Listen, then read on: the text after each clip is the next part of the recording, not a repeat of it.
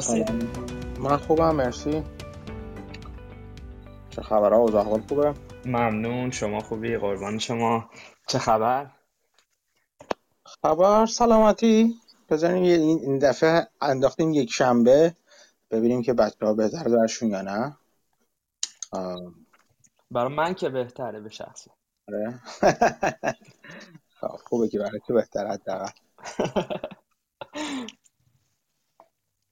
من یکی دو روز خیلی نزدیک اخبار نیستم ولی اتفاقات جالبی شنیدم داره در توییتر میفته آره منم کلا در واقع مهمترین اتفاقی که افتاد همین داستان ایلان ماسک و توییتر بود تو هفته گذشته. داره ادامه دارم میشه جدی داره ادامه دار میشه. حالا حداقل مثل اخلاق همیشگی خود ماسک کتابی این یکی دو روزه داره هم می‌زنه. آره خیلی کارهای عجیب غریبی داره می‌کنه. نمی‌دونم دیروز دیدید که رفته بود زیر توییت مایکل بری یه توییتی گذاشته بود که تیک آبی تو برات برمیگردونه. یعنی انگار رفته مثلا چی میگن ناظم مدرسه شده مثلا پای کارا رو انجام بده. آره حالا بجز اون یه, یه چیزی که من نوشته بودش که یه چیز یه توییت دیروز نظرتون چیه که هدکوارتر توییتر تو سان فرانسیسکو رو کلا تعطیل کنیم چیزش کنیم؟ بکنیمش پناهگاه چی میگم بهش این گرمخانه بی خانمان ها کنیم. مثلا 90 خوده درصد زدن آره این کارو بکنیم اینا. البته یه پول یه پولی هم دیشب گذاشته بود یه نظرسنجی هم دیشب گذاشته بود که به نظرتون اون دبلیو رو توی توییتر برداریم یا نه؟ آها. نه این چیزی که گذاشته بود یه, یه نیکیوبر هست که من دنبال می‌کنم. یه, یه کارآفرین آمریکاییه. بعد اون زیرش یه توییت زده بود یه ویدیویی گذاشته بود که اتفاقا من اون ویدیو رو توی گروه هم گذاشتم. یه کلیپی از از کارل آیکان که در, در مورد شرکتی میگه که دوازده طبقه ساختمون رو هر کاری کرده بوده نفهمید اینا چیکار می‌کنن. بعد حتی مثلا مشاور گرفته بوده و اینا که ببینید چیکار می‌کنن آخر به نتیجه رسید که اون ساختمون رو توی چیزم بوده توی منحتن بود ظاهرا. یه ریل استیت گرونی هم بود یعنی ملک گرونی هم بودش. ساختمون همه رو 12 طبقه رو اخراج کنه البته با package و severance package و این حرفا. اخراج کنه و بعد در واقع اجاره بده اون ساختمون رو. بعد می‌گفت بعدش اصلا انگار نه انگار آب از آب تکون نخورد. وقتی اینا رفتن هیچ چیزی آره. هیچ تغییر توی عملیات شرکت ایجاد نشد. بعد ماسک وقتی این توی این کلیپو گذاشته بود زیر توییت ماسک ماسک هم زده بود دقیقا همین منظورمه. اینم جدا آره کلا یه خورده داره به سخته می‌گیره. ولی حالا نمی‌دونم. فکر کنم کاری که داره می‌کنه خیلی متفاوت نیست از کاری که در واقع سرش با SEC به مشکل خورده بود در مورد خود تسلا.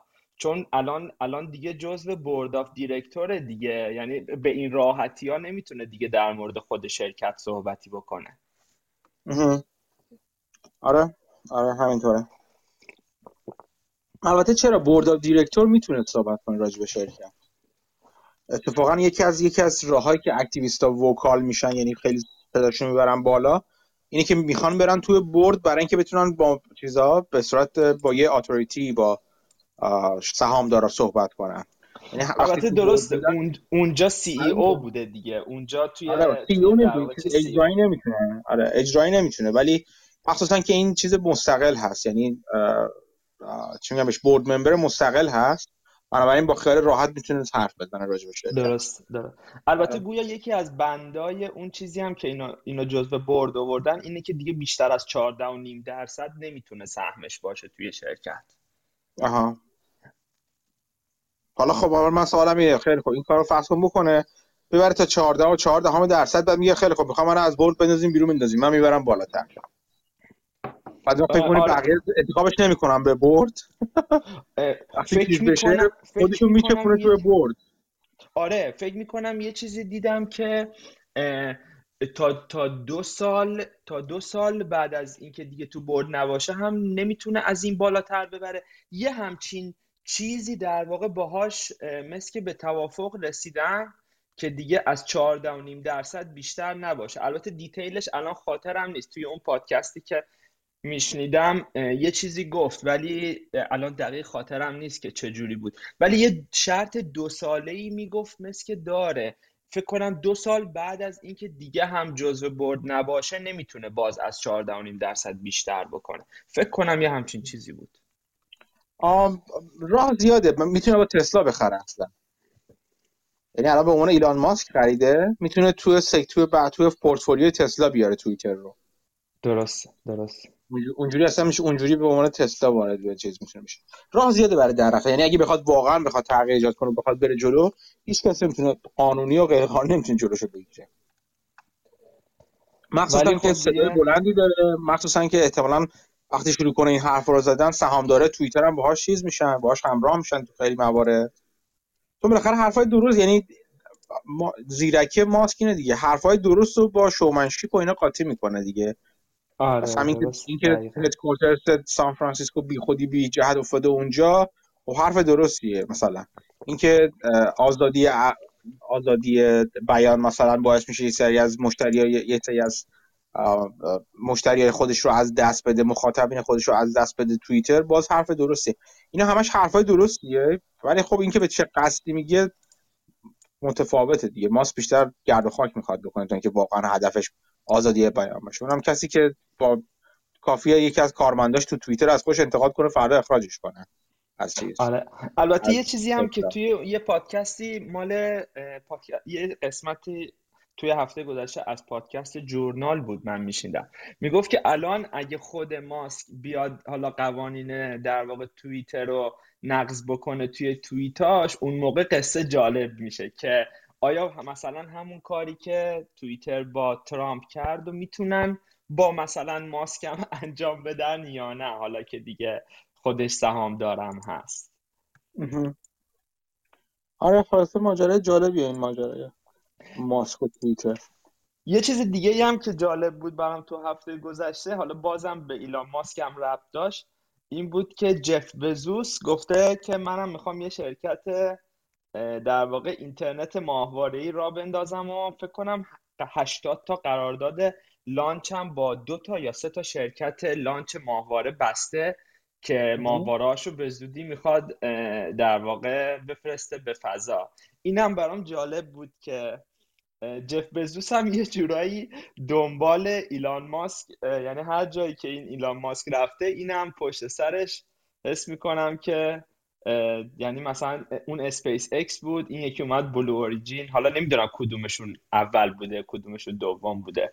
تو خودروسازی اومد روی مثلا اون Rivian سرمایه گذاری کرد که حالا یه جورایی رقیب مثلا تسلا باشه. الان هم که گفته می‌خوام اینترنت ماهواره را بندازم. اینم برام جالب بود. یه چیزی شما گذاشته بودی که اگر یه دوستی داشته باشی که کاراتو تکرار بکنه ناراحت میشی یا نه. فکر کنم اینو باید از ایلان ماسک بپرسی که این جف بزوس هی پشت سرش میاد آیا ناراحت میشه یا نه؟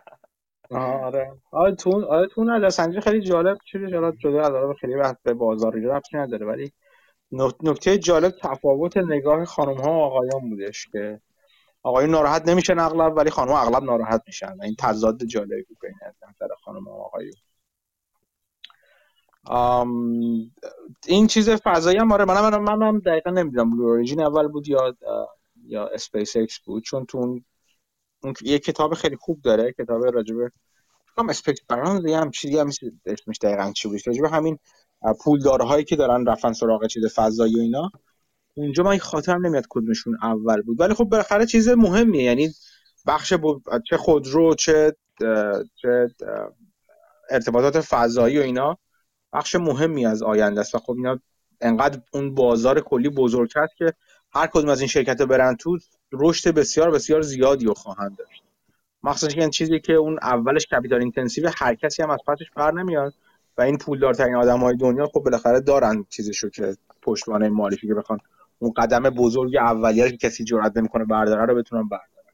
درسته درسته. آره از اون ورم بازم چون چیزای دولتی داره یعنی طرف قرارداد دولتی هم خوب خواهد داشت دولتی و نظامی بازم جذابه دیگه. چون یه چیزی که حالا من قبلا سر چیز دیگه تو به خاطر یکی از شرکتایی که تو پورتفولیو میگن رقیب Space ولی به نظر من نیست. گفته بودم که چون چون چند وقت اخیر شروع کردن یه خبری اومد بیرون که چیز چی میگم بهش؟ ارتش آمریکا ارتش آمریکا نه یه بخشی از پنتاگون کلا چیز پنتاگون بودش. که با Space داره در مورد ارتباطات چیزش حرف در مورد همین که استفاده از Space برای ارتباطات ماهواره خودش حرف می‌زنه. من مفصل صحبت کرده بودم یه بار توی یکی از همون چیزا توی پورتفولیو که اینا اصولا پروتکل اسپیس ایکس که LEO باشه با پروتکل فرضاً شرکت دیگه مثل Viasat و اینا که GEO هستن اینا کلا متفاوته. جدا از بخش این که کدومشون چه تو چه ارتفاعی مستقر میشن اینا اون پروتکل های ارتباطیشون این که چقدر در واقع secure هستن هم متفاوته. تا حالا اسپیس ایکس نرفته بود سراغ در واقع ارتباطات secure و این به عهده شرکت های رقیب بود که در واقع این کار رو انجام بدن. ولی این رو هم این هم خیلی نکته مهمی هستش که اصولا چیز contract های نظامی آمریکا حداقل بزرگاش هیچ وقت فقط وابسته به یه شرکت نمی‌کنه خودش رو. یعنی مثلا حتی تو fighter jet اش تو زیردریاییاش نگاه کنید. حداقل دو تا دو تا شرکت بزرگ دو تا کنسرسیوم بزرگ هستن که اینا آمریکا به از جفتشون ارتش آمریکا تامین تامین تجهیزات می‌کنه. خودش هیچ وقت وابسته فقط به یه source نمی‌کنه. این فرصت خوبیه برای چیز؟ فرصت خوبیه برای اسپیس و بقیه که بتونن بیان از قراردادهای نظامی آمریکا استفاده کنن. مخصوصا اینکه من خیلی وقت گفتم راجعش حرف زدم که به نظر میاد بودجه نظامی آمریکا در بلند باید اضافه بشه. نه فقط آمریکا بلکه متحدین آمریکا تو ناتو مخصوصا. خب این پول زیادی است که قرار خرج بشه. هر کس اون جلو باشه بیشتر از همه می‌تونه در واقع تو هر کدوم از این زمین های خرج شدن استفاده کنه و پروژه ببره. درسته. در همین موردم یه خبری هم بود فکر کنم سه دو سه هفته پیش بود. یه شرکت بریتانیایی به اسم وان وب که دولت بریتانیا هم توش در واقع سرمایه گذاری زیادی کرد. فکر کنم اغلبش الان مال دولت باشه.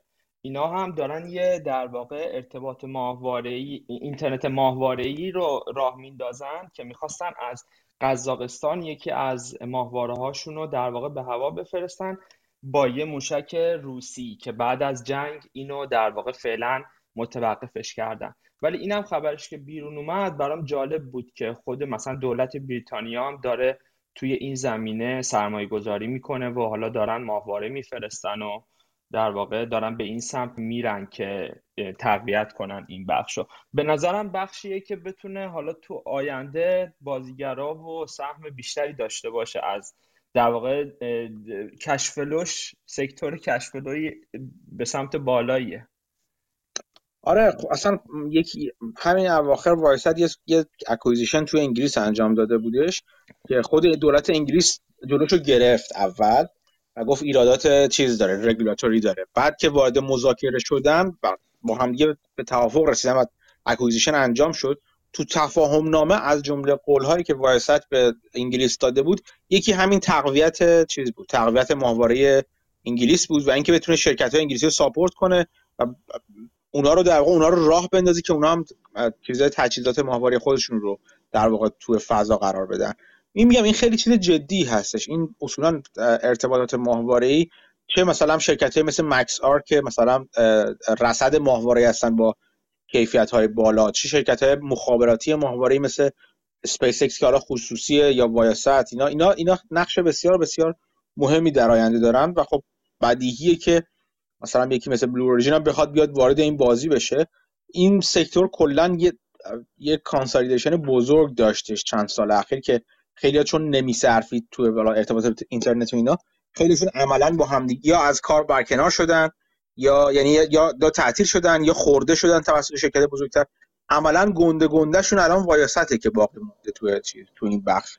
از قدیمی از اون legacy هاشون جدید هم که حالا اسپیس ایکس و اینا دارن میان این بخش اینترنت و ارتباطاتشه. اون بر بخش رصدش هم که Maxar خیلی خیلی جلو هستش یه موقع هم خیلی سهامش داغ شده که حالا از داغی افتاده. شاید وقت این باشه که آدم دوباره نگاه کنه میره چه جوریه چیزشون از نظر والویشن چه جوریه. مخصوصا Maxar سال اسپیس اکس دو سال بعد از Blue Origin راه افتاده. تکس 2002 Blue Origin 2000 مرسی مرسی ازت خوبی مسعود مرسی متشکرم. شما خوبی؟ منم خوبم. چه خبرها از شما؟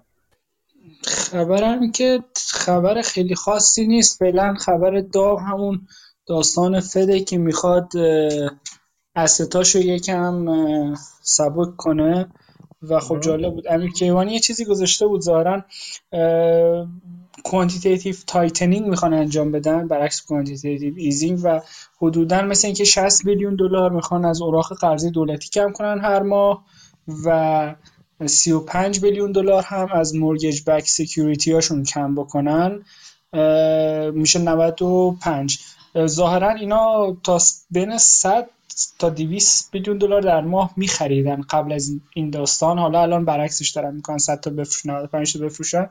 و ظاهرا بخش زیادش هم short-term ن و خب اون short-term رو خیلیشون می‌ذارن mature بشه.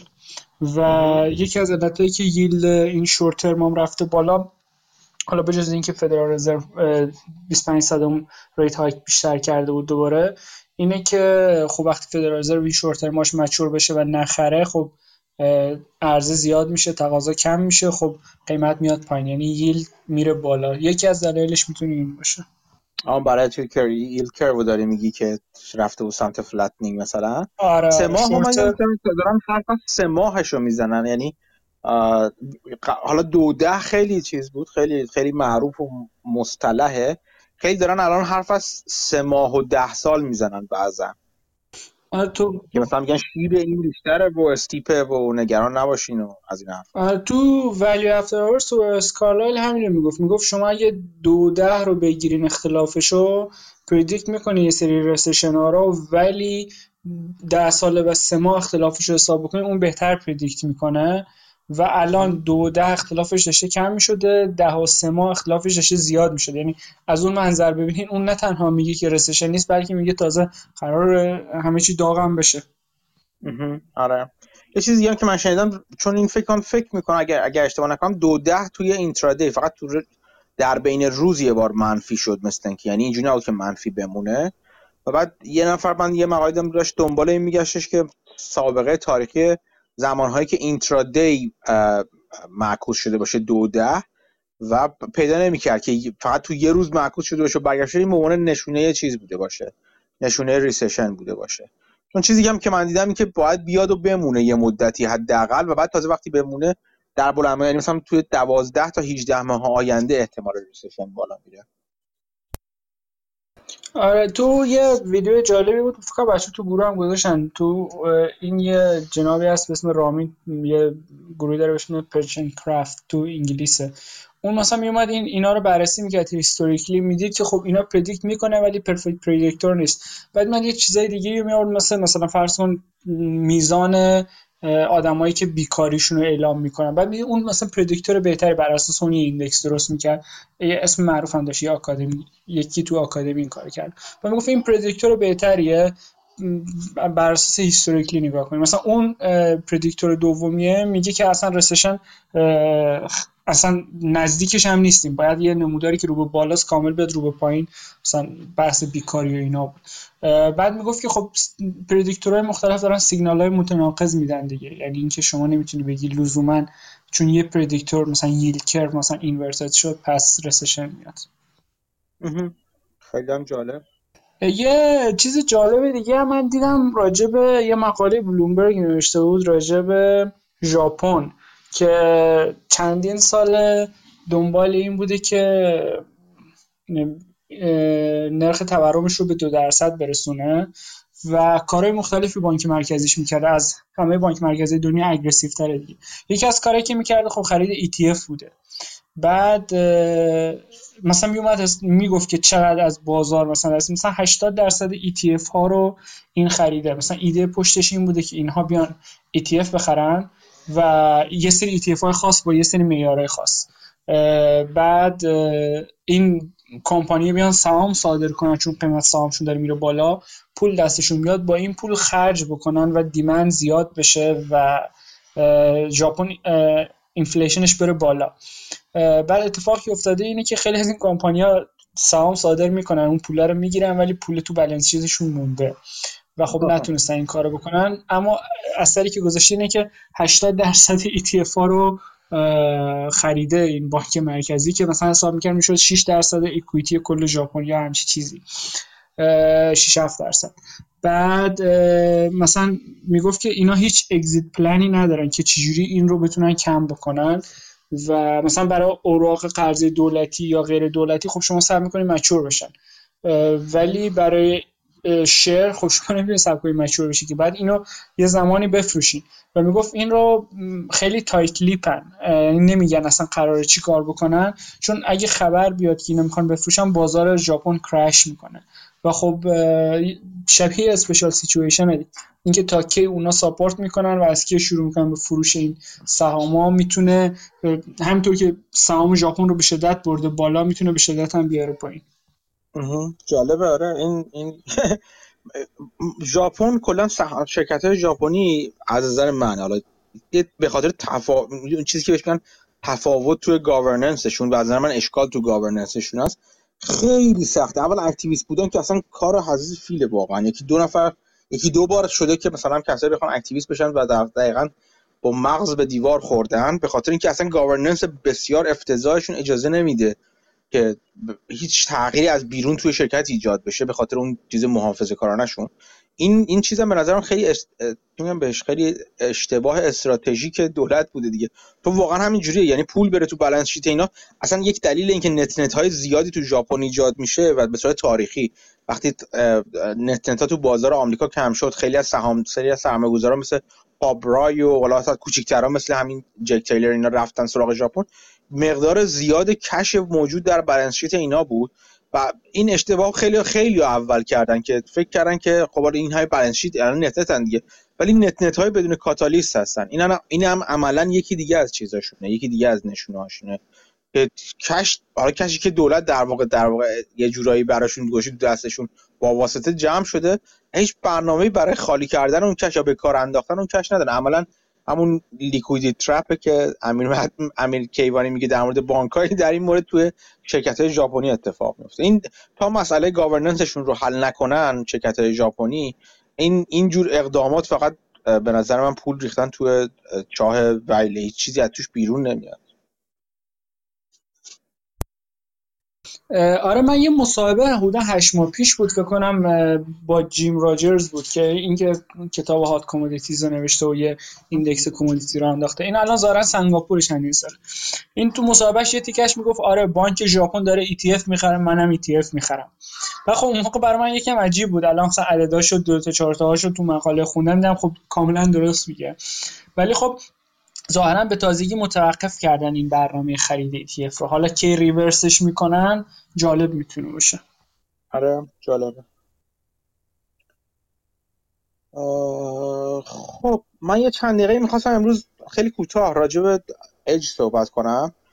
من دو تا کتاب همزمان هفته گذشته شروع کردم. یکیش که البته تکراری بود در واقع بیگ شورت بودش که دوباره شروع کردم. اون چیزی که بعضی بعضا برام جالب بود. گذاشتم توی گروه و همزمان با اون یه کتاب دیگه هم شروع کردم به اسم Riches Mind Ruins که سرگذشت یه کسی یه, باند تریدر در واقع سرگذشت خودشه به اسم آقای اسمیت که چرمن شرکت توران هستش و این تو سالهای مختلف از دهه فکر کنم 80 تقریبا توی کشورهایی که دچار مشکلات اقتصادی دچار جنگ درگیری ناآرامی. و وقتی جایی که کلا جاهای جالبی نیستن می‌رفت و در واقع با معاملات باند این باند این شرکت اوراق قرضه شرکت ها و حالا حتی اوراق قرضه دولتی این کشورها در واقع سودهای خیلی کلانی دست بود خب هر دو تا اینا هر دو این کتاب ها به من به من این ایده رو داد. یعنی دوباره یک بار دیگه من یادآوری کرد که راجع به برگ برنده صحبت کنیم. به نظرم این چیزی که این موضوعی که اصولا راجبش کم صحبت میشه و اگه صحبت میشه جدی گرفته نمیشه و من خیلی محکم میگم که خود من که این همه راجبش صحبت کردم خیلی وقتا واقعا فراموش می‌کنم به صورت ناخودآگاه که یک معامله که می‌خوام انجام بدم واقعا چه چیزی باعث میشه که من فکر کنم من برگ برنده دارم یا دست بالاتر رو دارم نسبت به بازار در مورد اون سهام. و خب فراموش کردن این سوال خیلی وقتا باعث میشه که معاملاتی که به نظر ما خیلی معاملات خوبی هست معاملات اصلا خوبی نباشه و سود چندانی نداشته باشه و در واقع اصطلاحا میگن اون اون اتفاقی که ما انتظار داریم یا حتی اون تزی که انتظار داریم پرایس این شده باشه. این در صورتی که ما پیش بینی پیش بینی درستی رو داشته باشیم. یعنی اگر اگر دید ما از وضعیت درست باشه و دید ما از پیش بینی درست باشه پیش بینی اتفاقی که قرار بیفته درست باشه در اون صورت اینکه بفهمیم که آیا بازار هم همون چیز رو دیده آیا بازار هم همون رو پرایس این کرده و فراموش کردن این در واقع این اطمینان از این قضیه یا فهمیدن این قضیه باعث میشه که ما حتی اگه تزمون درست در بیاد خیلی وقتا بازار خلاف جهتمون حرکت کنه. چرا که از قبل اون اتفاق یا اون تحول pricing شده باشه. این پرسیدن این سوال خیلی خیلی مهم هست. اینکه مدام از خودمون پرسیم من چی دارم که الان بازار نداره؟ خب راجبه ما زیاد حرف زدیم. مثال های مختلفی رو زدیم. چند تا از چیزی که به نظر من خیلی جالبتر بود بودش و تو, تو حالا تو هر دوی این کتاب ها تا حد زیادی من دیدم یعنی دوباره ایدش به هم یادآوری شد بخش بحث یکیش بحث لیکویدیتی بودش. یعنی حالا کتاب جالب و خوشخانیه این کتاب ریچز این روین اگر یعنی من توصیه می‌کنم تا اینجا من فکر سه فصل چهار فصل که خوندم خیلی جلو نرفتم. ولی کتاب جالبی از این نظر که اصولا آدم کم کم تم کتاب کلی دستش میاد که این آدم تو کشور ماجرای کشورهای مختلف رو نوشته. سانسال السالوادور رو نوشته بعد به خدمت شما ویتنام رو نوشته ترکیه رو نوشته. کشورهای مختلفی که در برهای زمانی مختلف دچار مشکلات مختلف بعد نقد ناپذیری حالا اوراق قرضشون شده بودن. ولی خب یعنی تیم تم کلی دستتون میاد خیلی سری که این به چه طریقی پول در می این آدم. و تو تو اون رشته رشته که پیوند پیوند دهنده و در واقع ربط دهنده کل اینا بوده illiquidity یکی از در واقع عوامل اصلی بوده. اینکه سراغ ابزارها و سراغ asset هایی می‌رفته که liquid نبودن. به این معنی که تو بازار معامله نمی‌شدن قابل معامله نبودن یا کسی نمیخواستشون به دلایل مختلف. و این این در واقع به عنوان یک arbitrageur وارد قضیه شده کسی که بین فروشنده و خریدار یعنی کسی که خواهان این هستن و اون بید و اسک رو در واقع اعداد بید و اسک رو می‌خوان یکی یک قیمتی رو می‌خواد و یکی یک قیمتی حاضر رو به پردازه وارد می‌شده اون بین و این از این اسپرد استفاده می‌کرده. و کل پولدار شدن این آدم و کل ماجراش بر اساس این بوده. حالا یک جایی تخمین های درستی زده یک جایی تخمین های اشتباهی زده یک جایی موفق بوده یک جایی مثلا اتفاقا در مورد موردی مثل روسیه حالا این کتاب قدیمی تر هست نه به بحران اخیر ربطی نداره ولی در مورد روسیه مثلا ناموفق بوده مثلا. ولی به هر حال پول اون چیزی که در واقع برگ برنده این آدم بوده توی illiquidity ها بوده توی توی جاهایی که liquidity وجود نداره. و من و باز در مورد ما صحبت کردیم قبلا. اگه تو بازار سهام بیایم ببینیم اگر بریم دنبال سهام شرکت هایی که اصطلاحا لیکوید نیستن یا کمتر لیکوید هستن اینو میشه چندین جور بررسی کرد و خب مراحل و لول های مختلفی داره. از پایین پایین که بریم از بزنیم از بالا بالا در واقع بیایم پایین شرکت هایی که کمتر معامله میشن چون کمتر چون کوچکتر هستن چون شرکت های بزرگتر سرمایه گذاران حقوقی بزرگتر توشون وارد نمیشن. چون پوشش داده نمیشن توسط آنالیست ها و خب اولین چیزی که در واقع نشون دهنده این لیکوید لیکوید بودن یا نبودنشون اندازه شرکته. و ما در مورد این زیاد گفتیم که به همین دلیل هستش که فکر من فکر می‌کنم حداقل و خیلی دیگه فکر من به تبعیت از خیلی دیگه در این ابداع من نیستش مطمئنا. فکر می‌کنن اینجور آدما که وارد این بازی از این طرفش میشن که دارن جایی رو نگاه می‌کنن که افراد کمتری نگاه می‌کنن. آنالیست های کمتری نگاه می‌کنن. تحلیل های کمتری انجام میشه. و این جایی که کمتر نگاه میشه این احتمال بالاتر و بالاتر میره که در اون قسمت و اون گوشه بازار بازار ناکاراتر باشه. جایی باشه که اختلاف نظرها در مورد اون اون شرکت بیشتر باشه. ندانسته ها یا عدم قطعیت ها بیشتر باشه توی اون شرکت. و خب همه اینا موقعیت های خوبی هستش برای اینکه در واقع بشه ازش استفاده کرد و پول در آوردش. این ممکنه خیلی وقتا به این ختم نشه که بگی مثلا یه شرکتی لیکوید نیستش مثلا. نه به نظر لیکوید یعنی حجم معاملاتی روزمره روزانه در نظر می‌گیریم لیکوید هستش. ولی کوچیک بودن این شرکت و ناشناخته تر بودن این شرکت رو ترش تاکید می‌کنم چون این مراتبی داره البته دیگه. مثلا چیزی مثل اپل رو همه می‌شناسن ولی مثلا یه شرکتی مثلا مثل چه می‌دونم یه شرکت کوچیک 5 میلیون دلاری و خیلی افراد زیادی نمیشناسنش. این مراتبی داره و این هرچی ناشناخته تر بهتر و illiquidity اینجا خودش نشون میده. البته اینم باز هم راجع اینم گفتیم احتمالا چند باری ولی تو حد حدی خودش یعنی همینجور که میایم پایین تر از این مراتب liquidity میایم پایین تر به یه حدی می‌رسه که اصلا شرکت هستن که اصولا میزان حجمشون به صورت یعنی واقعا میزان حجم معاملاتشون بسیار پایینه. چرا؟ چون مثلا دلیلش ممکنه این باشه که اینسایدرهای شرکت یه بخش زیادی از اونرشیپ رو دارن و در واقع سهامی که سهام شرکت که فلوت هست تو بازار خیلی کم هستش. و اتفاقا اونا از یه نظر دیگه این این اجازه رو میدن که اگر تغییری تو اون در واقع نگاه بازار به اون شرکت که float شون پایین تر هستش ایجاد بشه چون رو float پایینی داره معاملات حجم معاملات زیاد میشه شرکت بتون... یعنی قیمت سهام بتونه ناگهان مثل فنر فشرده شده پرواز کنه و از هم واز بشه در واقع قیمت های خیلی بالایی ببینیم.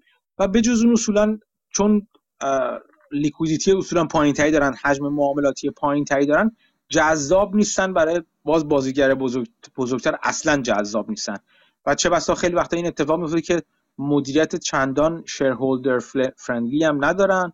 مثل اون شرکتی که من تو چیز گفتم یه نمونهش تو توییتر زده بودم شرکت PNF Industrial رو اگر نگاه کنید PFIN یه شرکت خیلی کوچیک که فکر کنم 19 میلیون نودا سودن مارکت کپش.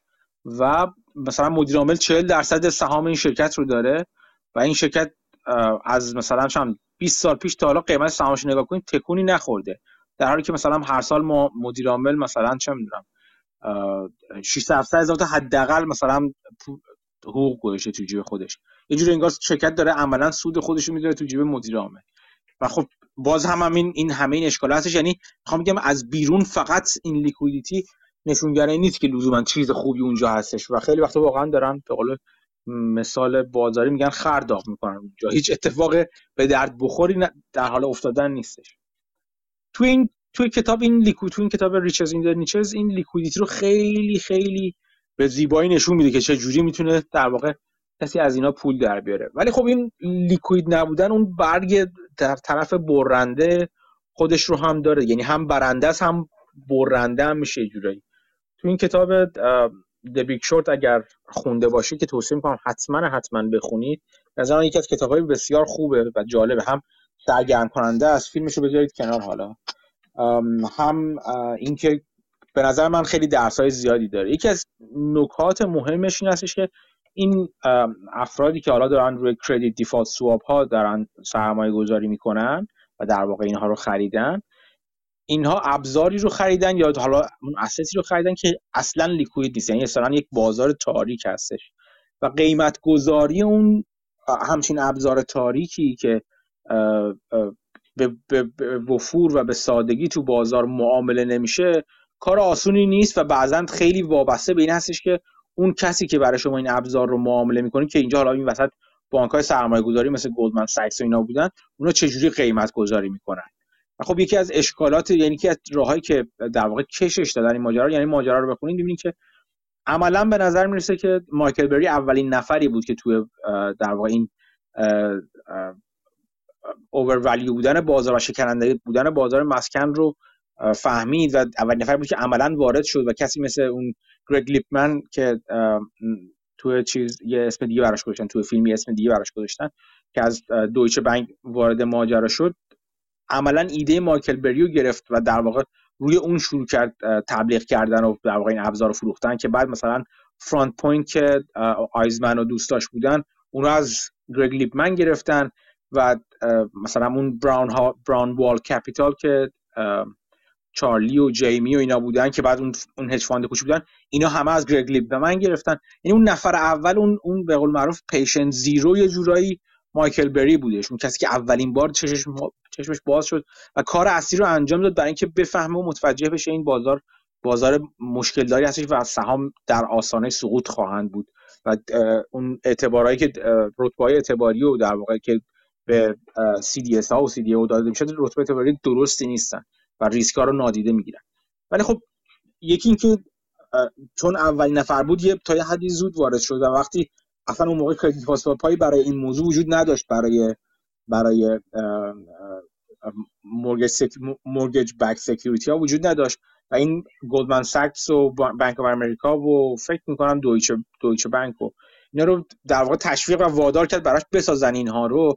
ولی عملا چیز خودش رو سرنوشت خودش رو گذاشت تو دست اینا به دلیل اینکه اینا قیمت گذاری می‌کردن. و نکته جالب اینجا چیزی که هیچ وقت به راحتی بهش اعتراف نکردن ولی قشنگ واضح هستش اینه که وقتی وسط کار یعنی یعنی اواخر 2006 و اوایل 2007 این بانک ها فهمیدن که چه تو چه مخمسه گیر کردن یکی از دلایلی که عملا اینا رو قیمت گذاری نمی‌کرد قیمت گذاری درست نمی‌کردن این بود که اولا ضرر خودشون رو تا می‌تونن به عقب بندازن که مثلا حاضر یعنی مجبور نشن به کسایی مثل مثل مایکل بری اینا چیز بدن باج بدن در واقع پول بدن و از طرفی باز... تازه فهمیدن که او اینجوری میشه کلی پول بیشتر در آورد. یعنی ما این این بسته شدن فاصله بین ارزش و قیمت رو به تاخیر میندازیم. چون می‌تونیم این جنس این در واقع این اینشورنس ها رو به تعداد زیادی بفروشیم تازه. و از بابتش خیلی پول در بیاریم. به خاطر همین که مثلا یه بانک یه, کسایی مثل بانک Bank of America بعدا محکوم شدن اصلا به اینکه اینا دو طرفه معامله کردن. Goldman Sachs هم همینطور محکوم شد. که اینکه دو طرفه معامله کردن. یعنی از یه طرف طرف شورت یه معامله نشسته بودن از طرف دیگه برای یه سری از دیگر مشتریشون طرف long معامله نشسته بودن. و چیزی که خیلی بهش تاکید نشد این که توالی زمانی اینا بودش. کی طرف شورت نشستن کی طرف long نشسته بودن. و نکته اینجا بود که حجم زیادشون طرف به سود اینا بود وقتی متوجه شدن چه خرابکاری کردن. خب اینو می‌خواستم بگم که وقتی که liquidity نیست این برگ برنده ای که liquidity نبود نبود liquidity رو شامل میشه می‌تونه به ضرر ما هم ختم بشه. سرمایه گذاری مثل ماها که حالا تو سهام کار می‌کنیم و سراغ ابزارهای اگزاتیکی مثل یعنی دریوتیو های عجیب و غریبی مثل کردیت فاسواب نمیدیم و اصلا نمی‌تونیم بریم. ممکنه به نظر برسه این خب این خب خیلی ربطی به ما نداره. ما خیلی کاری نداریم. ولی خب میشه ربط و نمونه های مشابهش رو دید. یعنی برای خود من فقط حالا بذاریم بگم. خیلی وقتها سهامی که سراغشون میرم اونقدر یعنی کوچیکه که مثلا فرض کنید که در طول روز شاید دو سه هزار دلار بیشتر چیز نداره. دو سه هزار دلار. وان به همین معنیه دو سه هزار دلار بیشتر والیوم نداره. یعنی من برای اینکه مثلا یه position 20 هزار دلاری رو پر کنم شاید باید روزهای متوالی صبر کنم. چون وقتی یه, یه سهام اینجوری liquidity ش پایین هستش حتما باید با چیز رفت تو دیگه. یعنی با هیچ وقت نمیشه با face value market رفت و بگی خب بخر برای من به هر قیمتی. همیشه باید باید رو شرط بذاری که بگی برای من این سهام رو بخر در این قیمت بخر. نه بالاتر. همین اتفاق در مورد فروشش هم بعضا میفته یعنی شما اگه بخواید از اون position بیاین بیرون این کار شما سخت هستش که در واقع بگیم که چجوری می‌خوام بیایم بیرون بدون این که قیمت سهام رو تکون بدین یا با اون قیمتی که بیایم ازش بیایم بیرون. می‌خوام میگم این این به دنبال سهام لیکوید گشتن می‌تونه حدهای خیلی چیزی پیدا کنه. یعنی برای خود من بیشتر یه ماجراجویی میشه خیلی وقتا. تو تو توی شخصی ترین پورتفولیوهای خودم بعضا این کارو می‌کنم که واقعا به هیچ کس نمی‌تونم توصیهش کنم. به هیچ کس از به هیچ کدوم از کسایی که براشون حتی در واقع پورتفولیوشون رو منیج می‌کنم هم نمی‌تونم این سهام رو وارد در واقع براشون وارد واردشون کنم. جدا از اینکه حالا ریسک ها و غیره و غیره اصلا امکانش وجود نداره. یعنی بیشتر از یه نفر عملا اگه بخواد مثلا فرضاً یه یه پورتفولیو مثلا یه میلیون دلاری و یه بخش 5 درصدیشو مثلا حتی روش وارد چیز بگیرم position بگیرم من یک ماه تمام مثلا باید صبر کنم تا این position پر بشه. این این چیز حدیش هست ولی خب حدای کمترش هم هست. یعنی من موارد دیگه ای رو هم دیدم که فاصله bid و ask ویدیو اسک انقدر زیاد هست که عملا تبدیل میشه به اینکه مثلا فرضاً 10 درصد 15 درصد 20 درصد سود احتمالی رو شامل میشه. یعنی شما باید توی توی در واقع بید ببندید معاملتون نه توی اسک. چون اگه برید بالا عملا قسمت بزرگی از سود احتمالتون رو از دست دادید. خب باز اگه حتی یه قدم عقبتر بیایم از این یعنی فرض کنیم که نخوایم انقدر سیخکی و بریم توی توی گوشه های خیلی خیلی تاریک بازار دنبال سهام بگردیم و دنبال سهام خوب بگردیم که لازم هم نیست. البته این در واقع به قول معروف میگن obsession خود من هست که همچین چیزایی رو پیدا کنم. ولی تو سهام دیگه هم سهام دیگه هم این رو می‌بینید. یعنی اون برگ برنده شما می‌تونه تبدیل به تیغ برنده بشه خیلی وقتا. اگر این این مهمه اگر اون conviction اون اعتماد و اعتقاد به اون به اون پوزیشنتون نداشته باشید و یا اینکه چی میگم بهش دلیلی که رفتین تو اتفاقا بشه دلیل اومدن بیرونتون. یعنی چی؟ یعنی که خیلی وقتا شما میرید توی همچین سهمی تو اصلا توی هر سهام میری کنید توی یه سهامی هستش که از دیروز تا امروز مثلا 30 درصد افتاده 40 درصد افتاده مثلا و یک اتفاق بدی توی این سهام افتاده و شما با شناختی که از کسب و کار این زیر این سهام دارید می‌دونید که این این سهام یا برمیگرده و اتفاق اونقدری که بازار داره تنبیهش می‌کنه اون شرکت رو بد نیست بزرگ نیستش و یا اینکه در بلند مدت شرکت می‌تونه از اون لطمه واقعی که خورده و الان فکر به نظر می‌رسه دائمی باشه از اون اتفاق بیاد بیرون یا کاتالیس های مختلفی که در آینده می‌بینید که اتفاقهای بهتر بیفته.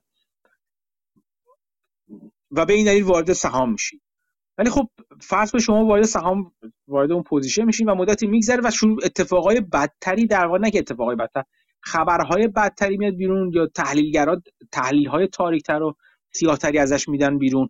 و این شما رو هی توی تز خود تز اولیه خودتون مشکوک می‌کنه.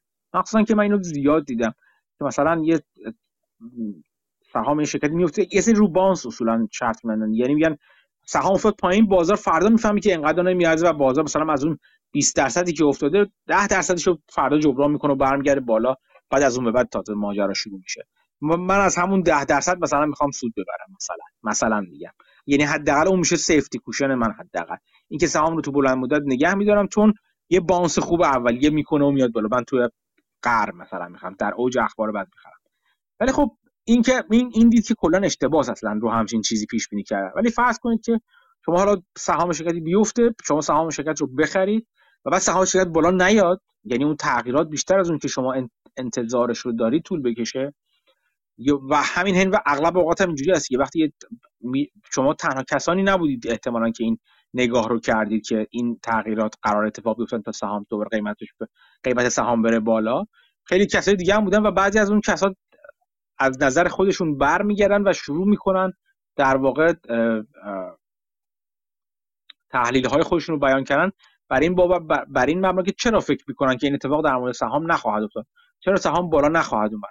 خیلی من خیلی اینم اینم خیلی وقتا دیدم. کسایی میرن می‌خرن بعد می‌بینن وقتی بالا نمیاد میگن که حالا حالا دید انقدر بد هست و زمان انقدر طولانی شده که تا اون تغییر به وجود بیاد. اتفاقا الان وقت وقت خوبی که شورت کنن.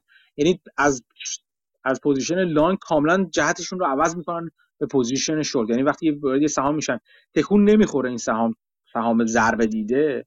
شرکت ضربه دیده که برگرده بالا برمیگردن کاملا معامله رو میبندن و میرن طرف شورت. و طرف شورت رو با صدای بلند و با بلندگوهای فراوان این کار می‌کنن. حتی شروع می‌کنن در واقع اسپانسر short research شدن و غیره و غیره.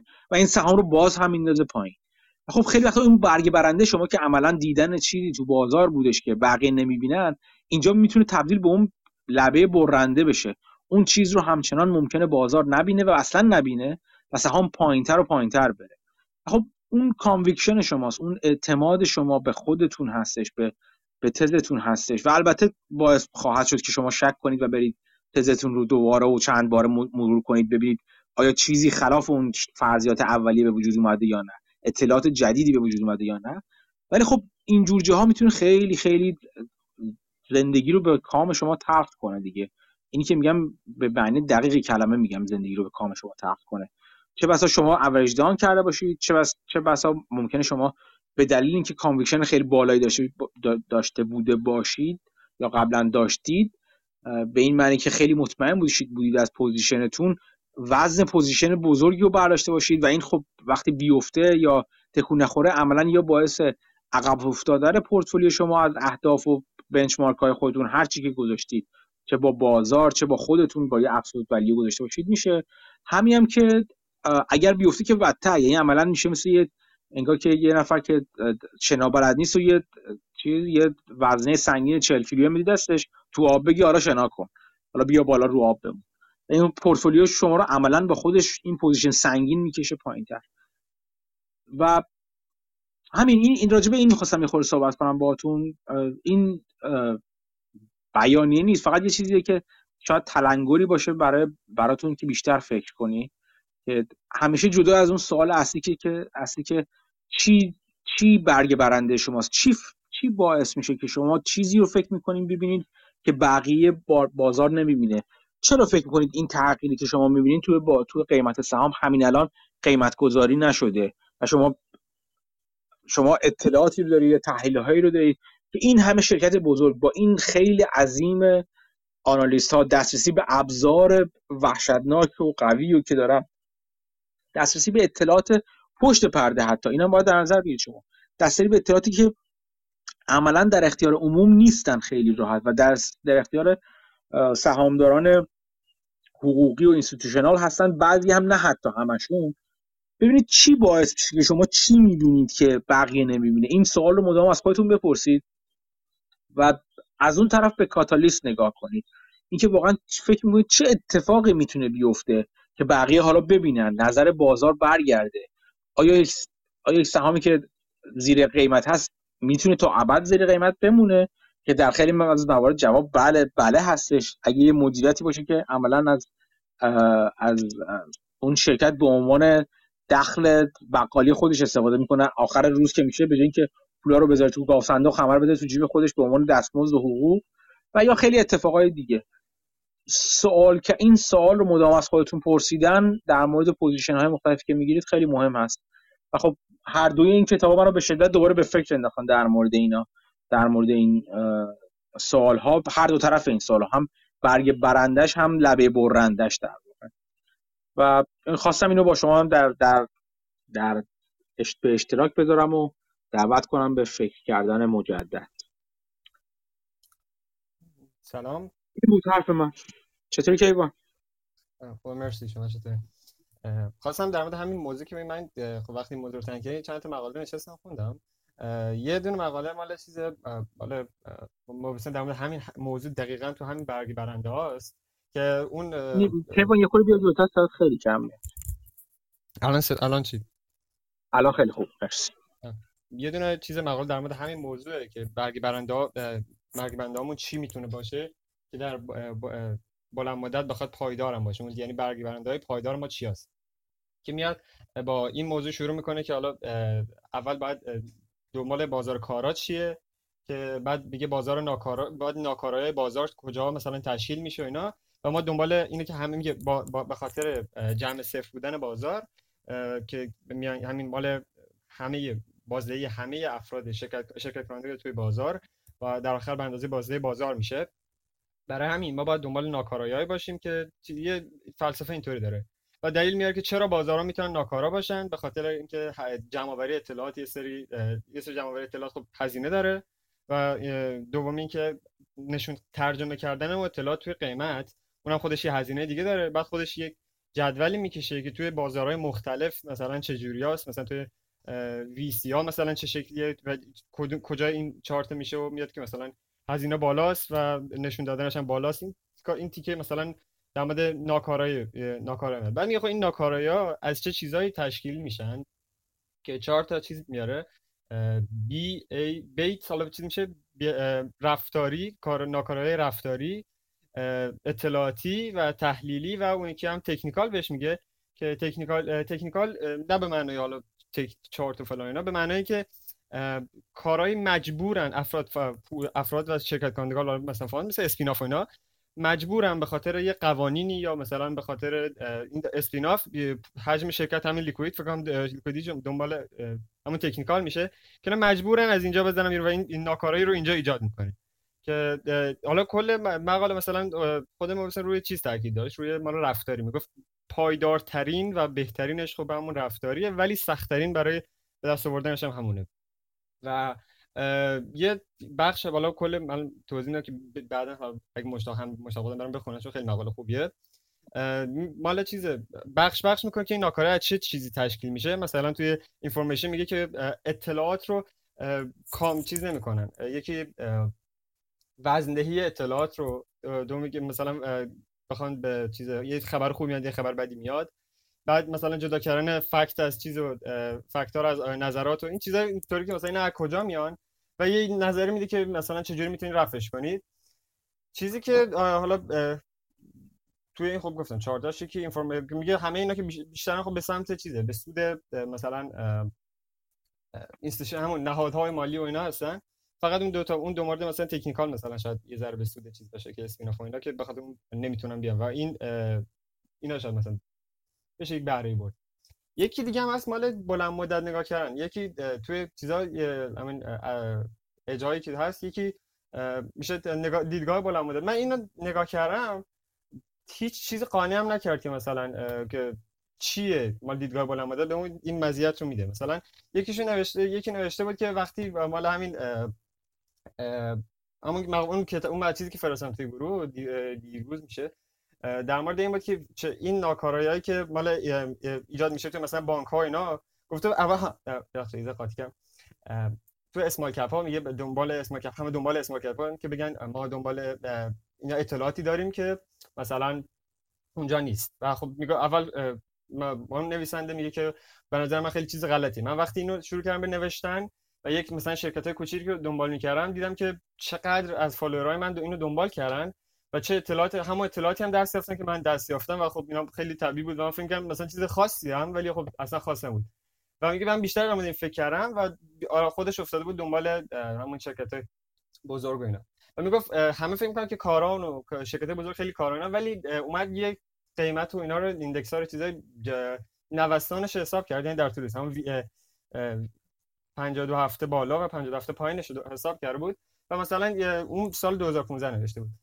که مثلا بانک آف امریکا و جی پی مورگان اینا رو حساب کرد. گفتم که این یه آماری اومده بود که به خاطر چیزای نفتی مال بانک آف امریکا این چیزا قرار مثلا یه خبر بدی بیاد و همه پیش بینی کردن و خبر اومد ولی کوتاه مدت بود و خب قیمت میاد پایین. ولی دی کسی که دیدگاه بلند مدت داره می‌تونه از این مثلا مزیت مزیت رو استفاده کنه و اثبات هم می‌کنه که مثلا یا یک نشون میده که چه چه سودی می‌تونه کسب بکنه یا مثلا چیز اینطوری. ولی به طور کلی حالا این سوال این بیشتر سواله. مزیت دیدگاه بلند مدت توی چیز چیه؟ همین لانگ ترم چیز لانگ ران همون دیدگاه بلند مدت مزیتش چیه؟ واضح ترینشون برای سهام والتا دیگه. سهامی که تلاطم زیادی دارن. تلاطم خیلی وقتا خیلی رو از, از یک سهام دور می‌کنه. چون نمی‌خوان سهام مد... با با تلاطم بالا داشته باشن. ولی کسی که در بلند مدت نگاه می‌کنه این تلاطم براش اهمیتی نداره و تازه براش فرصت های خرید و خرید بیشتر و در واقع زیاد کردن پوزیشنش رو هم بهش میده. یه, یه چیز بدیهیش این هستش. اینو من خیلی خیلی خیلی خیلی زیاد دیدم. خیلی چیزا خیلی از خیلی از شرکتایی که شرکت متلاطمی هستن در بلند مدت اگه نگاه کنین اتفاقا سود خیلی خوبی میدن.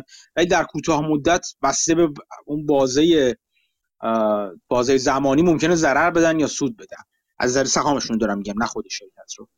اولین چیزی که به ذهن می‌رسه همین در مورد سهام والتال هستش. سهامی که تلاطم بسیار بسیار زیادی دارن.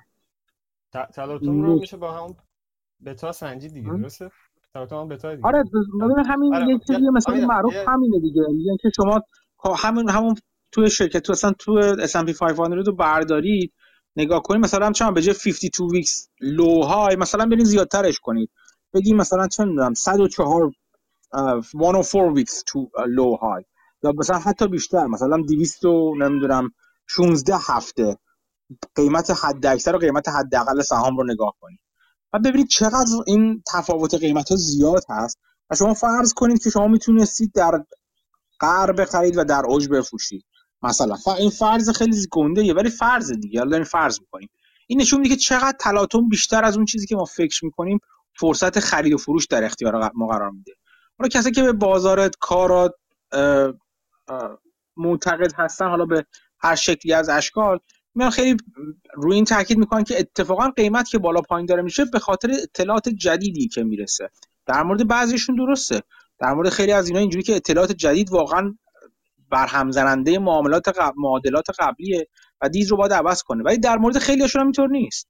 یعنی تمام پولی که حالا چه می‌دونم امثال بافت در آوردن از تو بازار حداقل در جوونیشون یا هر چیز من تا خود من شخصا تا تو بازار سود کردم یا هر سیاست سرمایه گذار دیگه ای از این در در اومده که بازار کارا نبوده دیگه. وگرنه اینا همه نوابق نوابق و پیشگویی کنندگان بزرگ نبودن که غیبگویی که نبودن که. این این عدم یعنی ناکارایی ها رو پیدا کردن. و خب دید بلند مدتی که از چیزی که اصلا یه سری چیزی که میگن میگن برگ, برگ برنده همون فکر کنم ما تو همین مقاله که تو میگه اشاره کردی که یک اج واقعا همون دید بلند مدت اینکه صبر داره طرف برای اینکه اون تزش پلی آوت کنه توی اون سهام. اینو هر کسی نداره و این باعث میشه که موقعیت های خرید خیلی خوبی ایجاد بشه.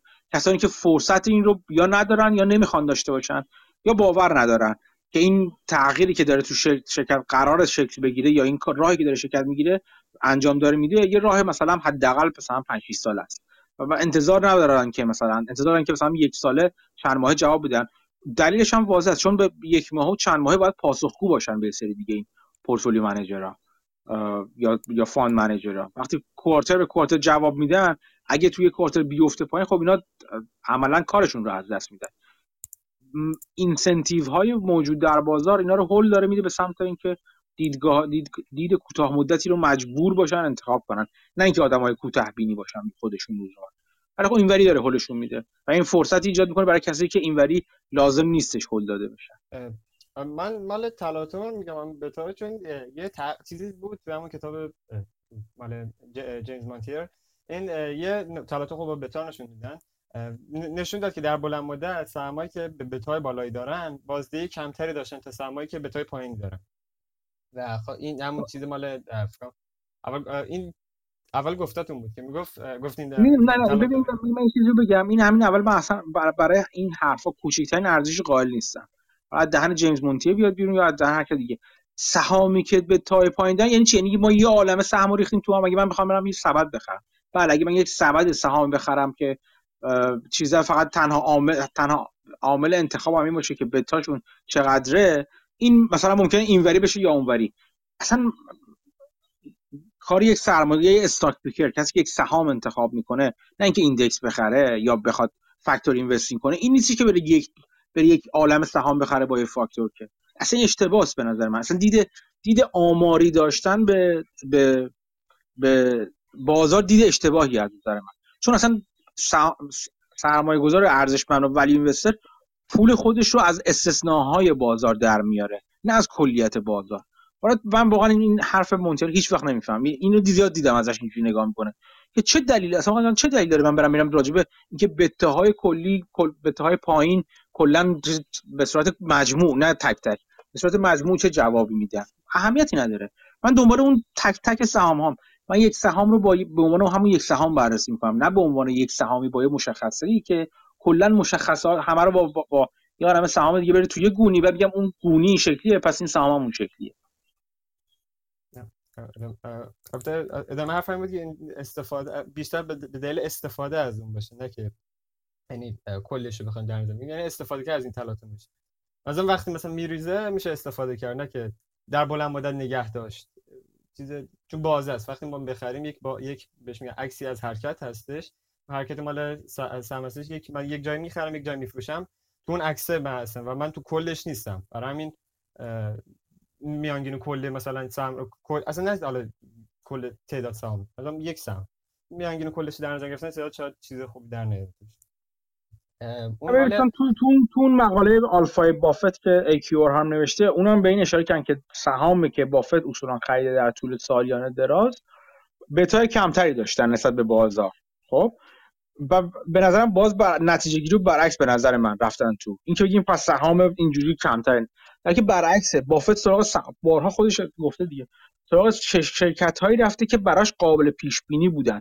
حالا این قابل پیش بینی بودن منظورش نه قابل پیش بینی بودن تو سهام هست بلکه قابل پیش بینی از نظر عملیاتی هستش. خیلی وقتا این قابل پیش بینی بودن از نظر عملیاتی می‌تونه وارد یعنی نمود خودش رو توی قیمت سهام نشون بده مخصوصا در مورد شرکت های بزرگ.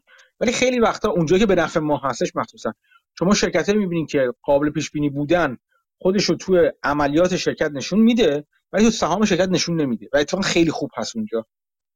چون اینجا به این معنی که فرصت ها شرکت داره خیلی خوب و عالی میره جلو ولی فرصت های خریدی رو به دلایل مختلف نش... توی سهامش ایجاد می‌کنه. به دلایل روانی به دلایل حالا ممکنه از اون بحث تکنیکالش باشه به دلیلی که تو بازار داره چه اتفاقی میفته مثلا یکیشون همین چیزا هستش. لاکات پریودا هستش. مثلا حالا تو تو یکی از یه سری از اسپیشال سیچویشن های مختلف این هستش که اینسایدر های شرکت که اینسایدر های بزرگی مثلا یه لاکات پریود دارن. یعنی مثلا سهامشون رو تا یه زمانی نمی‌تونن بفروشن. و این فلوت شرکت رو کم می‌کنه و اتفاقا اون زمان خاص. به دلایل مختلف. ممکنه دلایل واقعا بدی داشته باشه یا ممکنه دلایل خوبی داشته باشه. دلایل یعنی نامربوط باشه. به هر حال تو اون بازه زمانی اون اینسایدرهای شرکت اجازه این رو پیدا می‌کنن که سهام خودشون آفلود کنن سهام خودشون تو بازار بفروشن. و خیلیشون می این کار می‌کنن به دلایل مختلف. یه سری ممکنه دلیل بد داشته باشه. یعنی از این نظر بعد که میگن که خب خودشون می‌دونن چه سهامشون اوور و سهامشون انقدر نمیارزه و می‌خوان سهام offload کنن. خیلی وقتا به دلیل درست اینه که یارو طرف مثلا توی چیزی بوده یه IPO ی بوده یا شرکتی بود تو هر شرکت تو شرکت جوونی بوده که از اول تا حالا مثلا از قسمت بزرگی از داراییشو عملا وابسته به اون شرکت کرده و به دلایل مختلف می‌خواد مثلا diversify کنه. به هر حال فروش انجام میشه. این فروش می‌تونه اگر با با آن اون عملیات underlying عملیات شرکت خود شرکت زیر سهام همخون نباشه می‌تونه فرصت های خرید خیلی خوبی رو برای ما ایجاد کنه. اصلا این الان یه زمان نیست جالب بگم. تا تا چند وقت پیش اینجوری بودش که تا چند سال پیش. اینجوری بود که lockout period ی که برای IPO میذاشتن یه زمان بود یه زمان روتین بود. مثلا می‌گفتن 180 روز بعد از IPO و 170 روز بعد از IPO مثلا چند 100 روز بعد از IPO و این راحت می‌شد پیداش کردش تو چیز. یعنی کافی بود که یه search کوچیک تو مثلا file IPO انجام داد تا ببینی که کی lockout تمام شه. و تقریبا می‌تونستی مطمئن باشی وقتی lockout تمام شه تعداد زیادی از افرادی که توی اون چیز هستن توی اون شرکت هستن شروع می‌کنن offload کردن سهامشون و اصلا خیلی از خیلی از این fund های چیز اون روز سهام رو شورت می‌کردن. یعنی سهام شورت زماندار میذاشتن که سهام اون موقع بیفته پایین اصلا. خب؟ و عملا این تا حد زیادی حتی جلوی سودگیری خود اون افراد رو هم می‌گرفته. از چند وقت پیش به این ور از چند سال پیش به این ور یه خورده کارو پیچیده‌تر کردن. شرکت هم چیزشون زبر شده. یعنی میگن که آقا جان ما می‌خوایم آفلود کنیم. یعنی می‌ذاریم که اون اینسایدرهای شرکت سهام خودشون رو بریزن تو بازار. ولی چه جوری می‌ذاریم؟ یه شرط عجق وجقی می‌ذاریم. بازم می‌ذاریم. همه چی واضحه. مثلا اینجوری می‌ذارن. میگن که آره اگر بعد از 100 روز که گذشته از مثلا IPO اگر تو 8 روز متوالی قیمت سهام بالاتر از این یه فرمولی شد از قیمت فلان زمان IPO بود و اگر مثلا چند تا شرط میزن و اگر حجم معاملات تو اون چند روز حداقل انقدر از کل سهام float شرکت بود مثلا در اون صورت چیز اینسایدر ها اجازه دارن که آفلود کنن سهامشون. یعنی می‌خوان کار کنن برای کسی که از بیرون نگاه می‌کنه مخصوصا اون کسانی که چیزن کسانی که شورتت خیلی سیستماتیک انجام الگوریتمیک انجام میدن یا معاملات الگوریتمیک انجام میدن این کار سخت کنن که سختم کردن. الان نیاز هستش یه نفر بره واقعا بخونه اینا رو و ببینه که کی آفلود میشه و کی اون شرایط trigger میشن الان هم همین الان fund هایی هستن که تشکیل میشن که اینجوری offload کنن. حالا همین این, این تشکیل میشن که بفهمن کی قرار offload کنن و اون موقع شورت کنن سهام رو. این همینا رو گفتم برای اینکه اینو بگم که اون تلاطم اون دید systematic رو هر چی بخوام بگیم به هزار دلیل ممکنه به وجود بیاد. شما باید در مورد یک شرکت در مورد اون شرکت خاص فقط در نظر بگیرید و ببینید که تو اون شرکت خاص اون بتا یا معنی داره یا معنی نداره. آیا اون تلاطم معنی داره یا نداره؟ اون آندرلاین چقدر شرکت اون شرکت شرکتی که اون زیر این سهام بیچاره هسته چقدر داره تغییرات توش ایجاد میشه؟ چه اتفاقی توش میفته؟ فقط راجع به قیمت سهام نگاه نکنیم. کسی که راجع به قیمت سهام اصلا اصلا کسی که راجع به بتا حرف می‌زنه حرف از بتا می‌زنه یعنی داره با بازار کارآمد حرف می‌زنه. واقعا بی‌معنیه به نظر من. چون فقط داریم که قیمت چه اتفاقی میفته چه اهمیتی داره قیمت چه اتفاقی براش داره میفته تاکید رو بذاریم طرف خود کسب و کار. یه چیزی یادم یادم مسعود و حمید. چیزی می‌خواستین شما بگین؟ من می‌خواستم راجع به این مثالی که گفتین اج شما چیه و موقعی که یه سهامی میریزه صحبت کنم. یه سال پیش بود شاید بیشتر اتفاقی افتاد که بیل هوانگ یه family fund داشت و ترکید اگه یادتون باشه. بله. بعد بیل هوانگ داستانش این بود که اومده بود لورج خیلی زیادی گرفته بود و رو چند تا کمپانی مثل ViacomCBS مثل Discovery و یکی دو تای دیگه position خیلی بزرگ گرفته بود و این position ها رو هم مستقیم نگرفته بود. از طریق بانک گرفته بود. یعنی مثلا اومده بود یه قرارداد بسته بود بانک اون سهام خرید یعنی مشخص نبود که یکی مثل بیل هوانگ اینقدر concentrated روی این کمپانی ها و اتفاقی که افتاد این بود که بازار یکم volatile شد و اومد پایین قیمت ها و ایشون margin call شد و نتونست انجام بده و باعث شد که چندین بانک از جمله Credit Suisse، Goldman Sachs و غیره حتی بعضیشون ضررهای زیادی هم بکنن که این position ها رو برای این باز کردن. یعنی این بشه که بیاد پیش یه بانک پیش چندین بانک رفته بود اینا با هم communicate نمی‌کرد از طریق هر از این بانک ها یه position بزرگ رو این دو سه تا کمپانی باز کرده بود با لورج بالا. و خب این باعث شد موقعی که margin call شد و نتونست بده چند billion دلار فکر تو چند روز از دست داد. باعث شد که این بانک ها که اومده بودن به ازای اون قراردادی که با بیل هوانگ بسته بودن سهام زیادی رو این شرکت ها خریده بودن بیان و به صورت block block این سهام ها رو بفروشن. و خب قیمت ViacomCBS مثلا به عنوان مثال تا 110 رفته بود و این خبر که اومد قیمت پایین ریخت و تا چهل اومد پایین. حالا تو پرانتز یه خبر بگم که SEC یه جا میخوندم SEC شروع کرده به تحقیق در مورد کمپانی مثل گلدمن ساکس موقعی که یکی از مشتری‌ها می‌خواد block trade بکنه اینا به یه سری مشتری خاصشون خبر میدن که اونا بتونن حالا اگه خودشون position دارن ببندن یا front running بکنن شورت بکنن یا هر چیزی که SEC داره اینو تحقیق می‌کنه. حالا این تو پرانتز بسته دوباره. حالا این بانک ها مثل گلدمن ساکس و بقیه یه سری مشتری خاص زنگ زده بودن. این block ها رو قبل از اینکه خبرها پخش بشه بهشون فروخته بودن و خبر که اومد بیل هوانگ family fundش ترکیده خب قیمت سهام خیلی ریخت و خب احتمال این مشتری که این block هم خریده بودن خب خیلی شاکی باید باشن. بعد کلا بازار فکر می‌کرد که سوال این بود که آیا block های دیگه هم هست که باید liquidate بشه و چون قیمت خیلی ریخته این بانک ها هنوز نفروختن یا نیست. بخاطر همین خب خیلی ترس بود که قیمت هم چیز نشه. شاید بیشتر هم بریز حالا من نمودار این سهام رو توی گروه بذارم. نمودار جالبیه. قبل کرونا بوده بودن 40 دلار. زمان کرونا 2020 میاد پایین تا 10 دلار. بعد قیمت میره بالا تا 40 دلار و بعد به صورت پارابولیک میره بالا تا 110 که بخشی از اینا می‌تونه لورج باینگ همین جناب بیل هوانگ باشه. بعد خب قیمت میریزه. خب بعد مثل همین مثالی که آقا مهدی زد. گفت مثلا موقعی که میریزه بعضی فکر می‌کنن خب بازار ممکنه اشتباه بکنه ممکنه روز بعدی ریباندی داشته باشه. من اومدم از این شرایط استفاده بکنم و خب یه position کوچیکی رو این گرفتم. البته فقط به خاطر rebound بازار نبود. اومدم یه والیویشن هم کردم دو, دو تا چهار تا. دیدم خب بیشتر میارزه از نظر من. و اومدم خریدم ولی بعد از اون قیمت بالا که نرفت چی پایینتر اومد. از 44 دلار تا 30 دلار هم اومد پایین فکر کنم.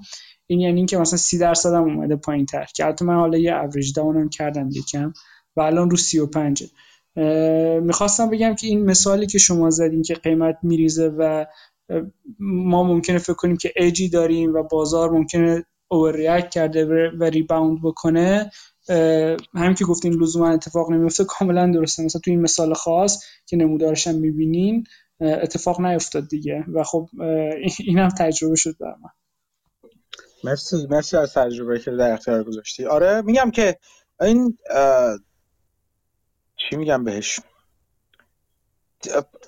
خیلی باید اصولا خیلی آدم برای آدم شکاک بازار جای بهتری تا برای آدمی که اصلا شک نمی‌کنه. اینکه همیشه آدم به خودش به توانایی های خارق العاده خودش شک کنه همیشه باعث اتفاقای بهتر میشه تا اینکه مطمئن بشه توانایی خارق العاده خودش. مثال خیلی زیاد هست. مثال های شبیه این زیاد هست تو بازار. چه کیوان چیزی می‌خواستی بگی شما؟ خواستم بگم این نمودار که مثلا دقیقا ناقض همون چیزی بود که من چند جلسه پیش در مورد یکی از ریختن بعدش بعد 90 روز 30 روز بعدش بازدهیش مثبته این دقیقا میگم دید سیستماتیک به نظر من دید سیستماتیک رو بذارید کنار کلا. دید سیستماتیک یا اینکه قانون کلی به قول معروف میگن رول اف ثام بینه که فلان. قانون کلی این هستش حس کلی این هست که اتفاق اینا رو بذارید کنار. خوبه که بدونید همه رو یا از این از اینجور دیدها که مثلا چیز باشه اگر بتا اینجوری باشه اگر فلان جز اونجوری باشه. هر قانون کلی هر حکم کلی که میادش دونستنش خوبه. از این نظر که باعث بشه شما رو یه بار دیگه برگردید نگاه کنید. ببینید این اینجوری هست یا نیست. ولی همیشه با شک و تردید نگاه کنید. حد اکثر به این نگاه کنید که مثل اینکه مثلا یک صدای بلند بشه توی اتاقی مثلا چجوری بگم فرض کنید که توی طبیعت رفتی این دنبال شکار میگردید صدای شکستن شاخه که بشنوید بر نگردید چلیک کنید بهش ولی خوب خوبه که صدای شکستن شاخه باعث بشه شما برگردید و نگاه کنید بهش. اینجوری به قضیه نگاه کنید. نه اینکه تا صدای تق شاخه اومد برگردید تلق شلیکم بکنید به در دیوار بزنید. گلوله های خودتون رو خودی هدر ندید. چون بعدا به کارتون میاد. ولی خوبه که هر صدایی که میشنوید برگردید نگاه کنید. و یه, یه دلیل دیگه هم که اینو میگم باز من چند روز پیش یه دو یه نویس دو دو قسم دو تا عکس گذاشتم از یک مصاحبه که با پیتر لینچ شده بود. من این دو بخش رو خیلی دوست دارم. به عنوان از نظر پیتر لینچ راجع به technical analysis می‌پرسن و پیتر لینچ میگه که خیلی برای جالب نیست اینا ولی یه چیز کلیه که میگه من خیلی دوست دارم همون چیز نگاهی که من به تکنیکال آنالیسیس دارم یا چارتیستی به کار چارتیستی دارم. اینکه واقعا تمام به نظر خود من یکی از بزرگترین بخش های سرمایه گذاری خوب و معامله گری خوب حالا هر کدوم می‌خواین در نظر بگیریم واقعا شناسایی الگو هست. پترن recognition هستش. اینکه شما ببینید که این چیزی که الان دیدم و من یک جای دیگه هم دیدم. خب در مورد این مفصل صحبت کردیم. در موردش اینکه شرکت هایی که مثلا مدل کسب و کارشون رو عوض می‌کنن در مورد شرکت هایی که مثلا یک تغییر و تحولی داره توشون اتفاق میفته یا به سمت مثلا یک جور کسب و کار خاص میرن. که گفتیم همه اینا اگه یک بار دیده باشید دو بار دیده باشید باعث میشه که گوشتون تیزتر بشه برای بار بارهای بعدی و اگه گوش بخوابونید می‌تونید معامله های خیلی خوبی رو انجام بدید و سرمایه‌گذاری خیلی خوبی رو انجام بدید. همین اتفاق همین همین نوع نگاه در واقع خیلی شبیه هست به تکنیکال آنالیسیس یعنی تکنیکال هم میگن که خیلی خوب. ما اینجا الگوی یه سر دو گوش داریم اونجا الگوی اور... قابلمه داریم اونورم الگوی قوری داریم مثلا. این الگوها رو این هم همون میشه.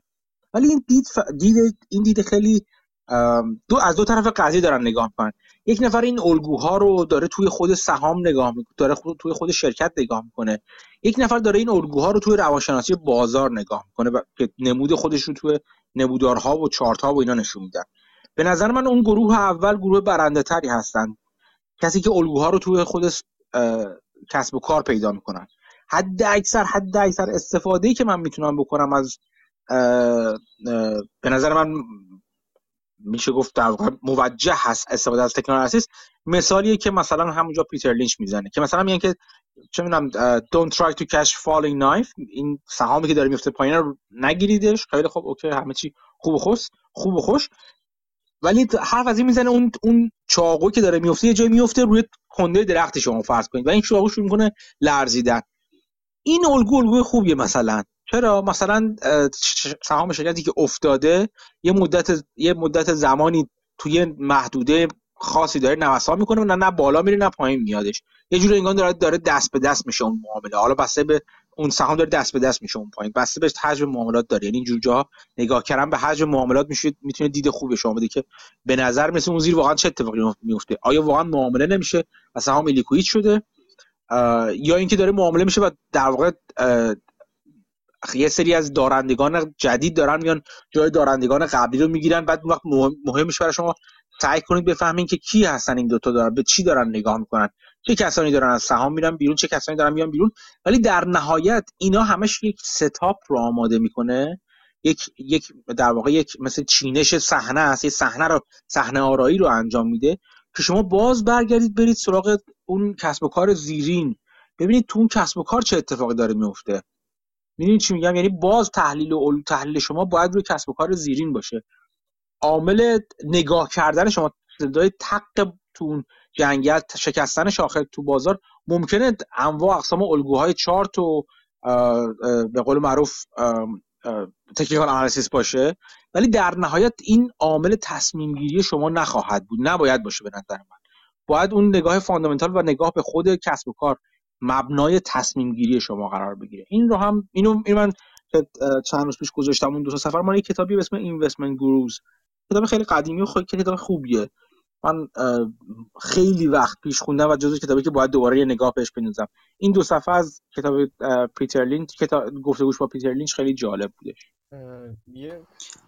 یه چند تا نکته من اضافه بکنم. این راست داستان falling knife رو قبلا هم یه بار بحث کردیم که هاوارد مارکس عکس پیتر لینچ رو میگه. میگه که اگه falling knife رو شما جرات نکنی بگیری خب شما هیچ وقت نمی‌تونی سرمایه گذاری بزرگی بکنی. چون که موقعی که قیمت داره میریزه است که شما می‌تونی خرید زیادی بکنی بدون اینکه قیمت رو ببری بالا و حتی قیمت ممکنه پایین هم بره حالا برای کسایی که حتی fund managerن شاید این توصیه بهتر باشه نه برای مثلا من مثلا retail ولی خب به جز این شما فرض بکنید والویشن انجام میدین قیمت خیلی ریخته. شما فرض کنید والویشن انجام میدین واقعا میارزه با دو تا چهار شما. شما می‌خرید. حالا اینکه یه هفته بعدش هم همچنان قیمت بریزه بعد دو هفته بعدش rebound بکنه اهمیت نداره. شما اگه خریدین برای یک سال دیگه شما دو تا کار می‌تونید بکنید یا اینکه خریدین دیگه چشم رو ببندین مهم نیست. یا اینکه اگه رفت پایین رو دوست دارین position اضافه بکنین. ریسک نخریدن چیه اینه که rebound بکنه و شما اون موقعیت رو از دست بدین. حالا این نگاه هاوارد مارکس بود که قبلا راجبش حرف زدیم.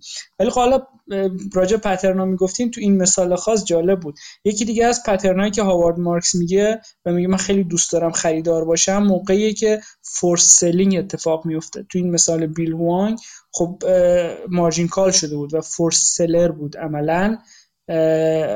و خب این دوباره trade رو جذاب می‌کرد. دوباره بحث businessش هم بود که دیزنی هم همین کارو کرده سی وایکام سی بی اس هم همین کارو کرده بقیه هم دارن همین کار می‌کنن.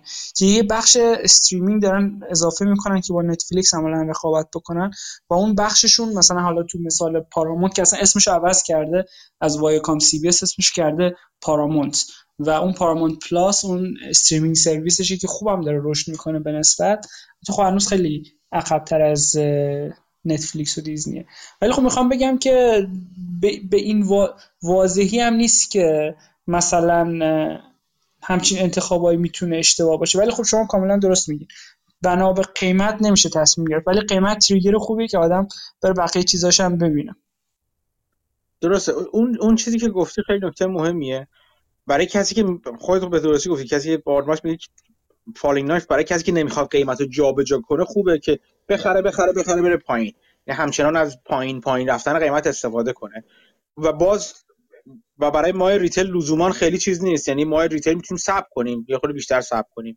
من خودم به باز به تجربه میگم. از صبر کردن و اینکه ببینم یه چیزی سری rebound بشه درست دردم اومده. اینو من اینو من هیچ وقت کتمان نمی‌کنم. خیلی وقت شده. یه سهامی افتاده. و من گفتم بذار ببینیم تا کجا می‌خواد بیفته. و بعد افتاده و فرداش دوباره برگشته بالا مثلا. عملا از جذابیت برای من افتاده.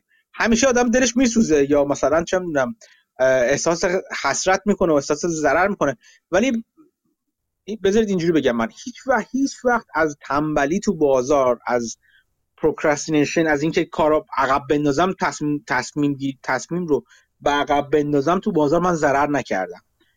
به, این دلیل که اگر این نشد یه چیز دیگه.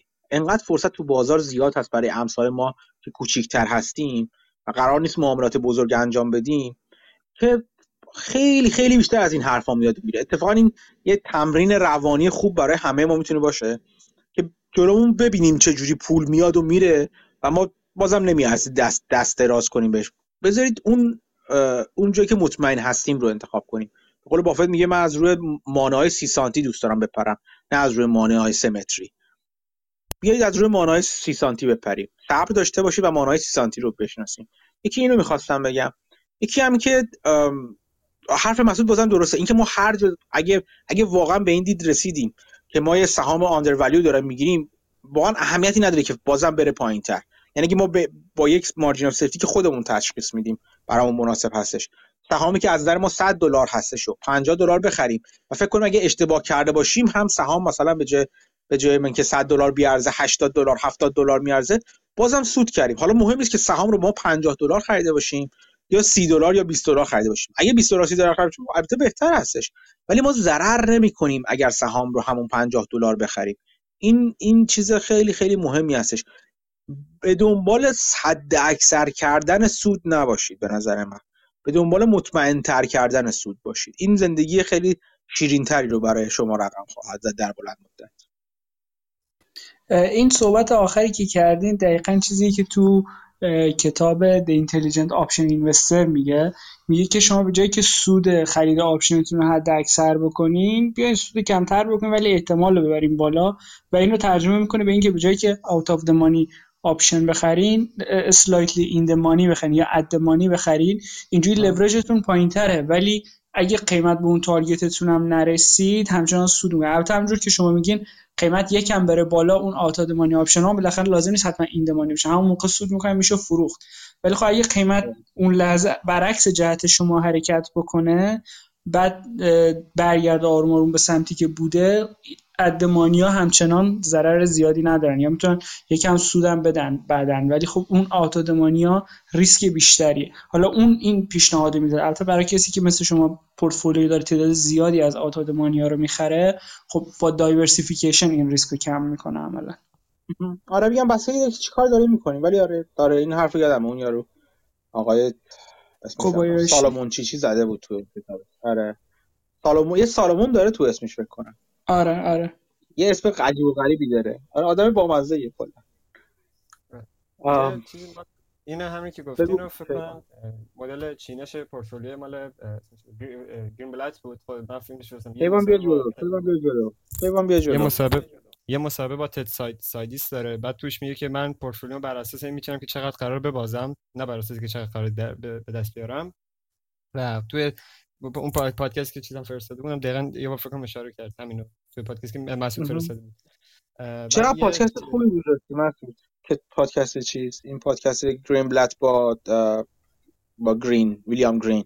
چقدر پادکست خوبی بودش. مرسی از اینکه به اشتراک گذاشتی. خواهش می‌کنم. آره برای من هم خیلی جالب بود.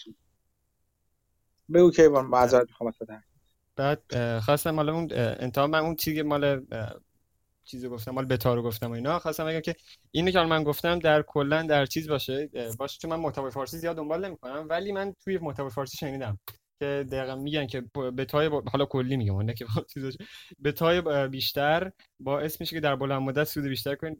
غلط بود. اینم آزمایشش رو حالا توی کتاب می‌تونید ولی چیز ببینید. گفتم.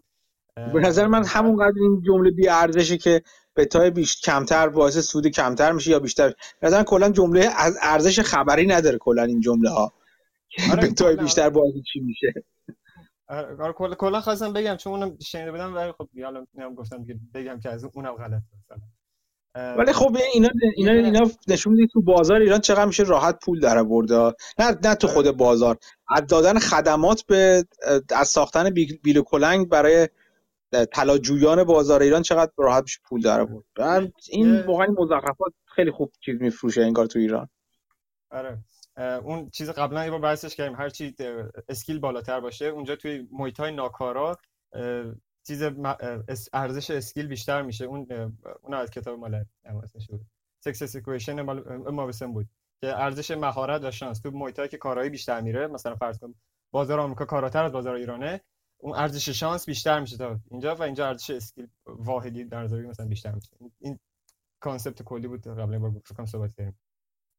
این حالا خواستم یه دونه چیزی هم این کل موضوع مال مقاله که من گفتم در مورد چیز گفتم اسم مقالهش فکر نگفتم. Who is on uh, on the uh, on other side? حالا این یه تیکه اولش همین بود که دنبال ناکارایی های بازار باید که این چیزایی که ناکارایی ها رو می‌سازه چیه و ما از اون مزیت ها استفاده کنیم. خب این تیکه آخرش یه عکسی داره که ناکارایی ها چجوری خلاصش این تیکه خلاصشه. که ناکارایی از چه چیزی تشکیل میشه؟ عکسش فرستادم. این اول که خب مثلا تیکه نوشته آنالیست های کم میروشن و مثلا اینفورمیشن اینفورمیشن مثلا پیچیده است اطلاعات پیچیده است اطلاعات مثلا خیلی واضح و شفافه. اطلاعات پیچیده حالا تو ایران مثلا تو ایران این مدل های مثلا که شرکت مثل بلومبرگ و چیزای تحلیلی و اینا که هر چیز زیادتر بشن بازار کاراتر میشه. تو ایران خب کمن خیلی زیاد نیستن. برای همین مثلا این یکی از چیزاشه که باعث میشه بازار مثلا ناکاراتر بشه. این و یکی مثلا این یکی از چیزاشه. کلا یکی این چند فاکتور خیلی چیز مهمی که نوشته خیلی چیز مهمیه. یکی دیگه هم این عکس پایینیشه که در مورد همین با توی بازارهای مختلف توی با real estate و مثلا global macro همه چیزا اینا گشته و گفته که کجا برای اینکه ما بخوایم پیدا کنیم که کجا اون بخوایم دنبال کنیم دنبال ناکارایی گفتم ما بگر فلسفه مال مقاله ما که بگردیم اینکه چجوری ناکارایی ها کجا بیشتر میشه گفته که یه راهش هست خب همین بود که تو همین فاکتورهای بالایی بسنجیم که عددی نیست و یه راه یه راه حل دیگهش که بخوایم به صورت مثلا عددی و مثلا محاسباتی بخوایم بسنجیم. اینه که بیایم همین منیجر هایی که توی اون صنایع و یا اون بخش ها هستن ببینیم که منیجرهای توی اون بخش تفاوت یک نواختی بازدهیشون چقدره؟ یعنی تفاوتش چقدر هر چقدر بیشتر باشه خب یعنی اونجا بازار ناکاراتره که میشه توی توی عکس نشون داده که مثلا توی دقیقا همون فلسفه رو نشون داده. همین دو تا بود. و این چیزایی که مال گفتین که مال همین فالینگ نایف و اینا هم فکر کنم توی مقاله در مورد وزندهی وزندهی چیز اطلاعات و اون چیزا توی بخش تحلیلیش توی بخش تحلیلی که میشه بخش دو صفحه 13 بعدش گفته. و کلا پیشنهاد می‌کنم بخونید. خیلی مقاله خیلی اگه اگه عنوانش داری یا خود مقاله رو دارید دم دست دست بذاری ممنون میشم. پیگان باشه. Who, who is on uh, on the other side این مال چیزه؟ مایکل مومسن و خیلی ما, ما, ما با گفتم مقاله های مابوسین رو بخونید. برای دنیا و آخرت همشون همه خوبه. خوندن این مقاله. خب مرسی. من یه, یه نکته بگم بعد صحبت بچه‌هایی که بالا هستن رو بشنیم بعد بریم سراغ حمید که می‌خواست برامون راجع به موضوعی صحبت کنه. یه نکته جالبی که می‌خواستم بگم این که بازم دعوت کنم پادکستی که مسعود معرفی کرده بود برای گفتگو بین گرام گرین نه گرام گرین نه ویلیام گرین فکر کنم با با جوال گرین بلت رو گوش کنید. بسیار بسیار جالب هست. یه نکته جالب حالا در واقع تریویا است در واقع. این چون بهش پیازداغ و پیازداغ کنارشه. همونطور که تو, تو گفتگوهای دیگه اشاره کردیم سرمایه گذار اصلی مایکل بری در واقع یکی از سرمایه گذارهای اصلیش fund صندوق گاتم بودش که زیر نظر گرین بلت بود و در واقع یکی از کشف کننده های مایکل بری تو بازار گرین بلت بود. و بعد تو اینش جاره بود. من اون عکس صفحه کتاب صفحه مربوط به کتاب دبیک شورتو که بین این دو نفر در انتها چجوری اختلاف پیش اومده بود و در واقع نظر مایکل بری کلا برگشته بود از گرین و اینا. اون سفر رو گذاشتم. توصیه می‌کنم اون سفر رو نگاه کنید. اگر کل کتاب رو نخوندید یا نمی‌خواید بخونید. تا اینکه در نهایت از در ویلیام گرین در مورد مایکل بری از مایکل بری از جوال گرینبلت می‌پرسه و خیلی خیلی سرهم بندی شده جواب میده. هنوز معلومه که دلشون با همدیگه پاک نشده این دو نفر. و خب جالب بود که این قسمت خاله خان بازی بازی سرمایه گذاری هم چیز جالب میشه بعضی وقتا. راستی مثلا اون کسی که نفر دومی که گفته بودیش سرمایه گذار بوده توی فاند گرین بلت چیز بود. به جز مایکل میلکین که گذاشتم کی چه آدم مهم بودش اون یکی اتورپ بودش راستی تازه فهمیدم من. من نمی‌دونستم اینو. اینم تو این چیزا آره دقیقا این دوتا آدم سرمایه‌گذاران خیلی جالب بود. اون بخش اول صحبتتون رو که گفتین که راجع به مایکل بری بود و من نمی‌دونستم و تو این نوشته شما خوندم. برام جالبه چون مایکل بری خب یه تز داشت برای خرید اون کردیت دیفالت سواپا و خونده بود راجع به این لونا. برا من جالبه که چجوری شده که این رو توضیح داده و گریملت قبول نکرده ازش. چون گریملت ولی اینوستور آدم روشن فکری هم هست یعنی فکرش بازه. نمی‌دونم چجوری شده که من فکر کنم بحث حالا بحث شاید ریسک و reward بوده. مشکل سر این بوده که مایکل بری fund رو بسته بوده. یعنی اینا گفتن خب پولمون رو پس بده. این گفته که من پس نمیدم و بسته و اونا داشتن شکایت تنظیم فکر کنم درگیر سر اینه وگرنه خود investment رو عجیبه که گرین بلت تزش متوجه نشه. یعنی برای من قابل درک نیست. آره ولی خب هم این که این که دلیل اینکه گفته بود پول ما رو پس بده این که نمی‌خواستن. تو اون معامله باشن دیگه. و این خب خیلی جالبه دیگه. آره خب شاید بحث reward بوده یا حالا بحث هر چیزی بوده. ولی خب source درگیری معامله نبوده. source درگیری این بوده که اونا پولشون رو خواستن و این قفل کرده. گفته نه من به عنوان fund manager این اختیار رو دارم. الان می‌خوام از اختیارم استفاده بکنم و قفل کرد. آخر فیلم The Big Short هم ایمیلی که می‌زنه می‌نویسه. مثلا یه تشکری هم می‌کنه. میگه you're welcome یعنی این پولی که براتون در آوردم با اینکه اینقدر اذیت هم کردین نوش جونتون. حالا خب بگم کلا این ماجرای Big Short کلا خیلی ماجرای جالبیه. از جهت های مختلف. من فکر کنم خود فیلمش فکر می‌کنم بالای ده بار دیدم. کتابش هم حداقل حد تیکه تیکه زیاد خوندم ولی این دفعه که خوندم خیلی ریز خوندم دقیقا. یعنی با با ریز با دقت ریز به جزئیات بود. بعد هی رفتم چیزای تاریخی و موازی تاریخی دیدن. خیلی خیلی خیلی خیلی ماجرا جالب و آموزنده این جزو به نظر من شاید بشه گفت بهترین کتاب مایکل لویس چیز بوده. مایکل لویس بوده؟ فکر کنم مایکل لویس بودش. آره. خب بذارید این بچه که بالا هستن من حالا بذار کی کی می‌خوام جدا نشه بگم فقط بگو در مورد همین مال چیزی که فرستادم مال مقاله که گفتم که خلاص اگه خود مقاله رو نمی‌خونید چون 40 صفحه است چه نه آره 40 صفحه است خلاصه هاش هم هست و یه دونه پادکست هم با چیز داره با اوشانسی با اوشانسی داره که در مورد همین موضوع صحبت کردم و چیز پادکست هم در مورد همین موضوع اوشانسی پدر یا پسر؟ پسر پدر آره پسرش پسر. اوشانسی پسر. کلا دو تا چیز رفته بود فکر کنم دو سه تا دو سه بار رفته اونجا یکیش دیگه خودتون می‌فهمید. اوکی. نه چون بخاطر پرسیدم که پدر هم یک آره، پادکست آره. جدا داره. آره. این آره. اون یکی اون یکی پادکست. اسمش یادم نمیاد. یه چیز مال آره. مال مسعودم فقط بگم که مال اون همه چون فیلمش خیلی با با همه دیدن. گرین اون مرد سفید چاق چاق بلند همین ماه سفید بود. اون گرین بلاد که تشخیص بده که کی دعوا می‌کرد آره کلا عوض کرده بود شخصیت رو تو فیلم برای که دراماتیزه ترش کنه. به اون چیز نبود به اون داغی نبوده. ولی خب اختلاف نظر این دو نفر بسیار بسیار جالبه که جفتشون جفتشون ولی می‌رسن و جفتشون کانتراریان به شدت کانتراریان جفتشون. ولی خب خیلی جالب بود این اختلاف. خب بذار بریم سراغ بچه‌ای که بالا هستن. محسن بعد روزبه بعد پدرام. محسن بگو. سلام. سلام. من اول بگم فکر کنم این پادکستی که کیوان می‌گفت چیز بود اسمش Invest Like the Best. آره آره. آره. بعد حالا بعد من راجع چیزی که می‌خواستم صحبت کنم که حالا اتفاقا خیلی هم ربط پیدا کرد به این مثالی که حالا مسعود زد و حرفایی که شما زدین راجع به پترن و اینا. حالا از یه ذره از دید روانشناسیش بود که اصلا چرا اینجوری و فلان. یه کتابی من تازه شروع کردم اسمش Influence The Psychology of Persuasion. که حالا بخوام یه توضیح خیلی کوچیک بدم راجبش. این هست معنیش که میشه تاثیر روانشناسی متقاعد کردن که میاد تو قالب حالا داستان و به زبون خیلی ساده در درباره سه از مفاهیم روانشناسی که باعث میشه ما راحت تر قانع بشیم یا تاثیر بگیریم حرف می‌زنه. بعد این کتاب تاپ ریکامندیشن چارلی مانگر هم هست که خیلی هم از این کتاب تعریف کرده بود. نویسنده کتاب هم اسمش هست چیالدینی که حالا بیشتر عمر جالب اینجاست که حالا بیشتر عمرش هم صرف این کرده که اصلا چرا مردم بله میگن به سری حالا درخواستا و اینا. و منم حالا جوری که به این کتاب علاقه من شدم مسعود فکر کنم چند ماه پیش بود یه مصاحبه ای ازش گذاشته بود که اون مصاحبه هم خیلی جالب بود. حالا کسی خواست ببینه اونم گذاشته بود مسعود تو گروه فکر کنم 4 5 ماه پیش که من اونو دیدم بعد می‌خواستم کتاب بخونم که حالا تازه این هفته شروعش کردم. بعد حالا من خیلی کوچیک فقط در یکی دو دقیقه اول یه سری مفاهیمش توضیح بدم بعد حالا ربطش رو به بازار و اینا بگم که سری از کارهایی که تو بازار می‌کنیم.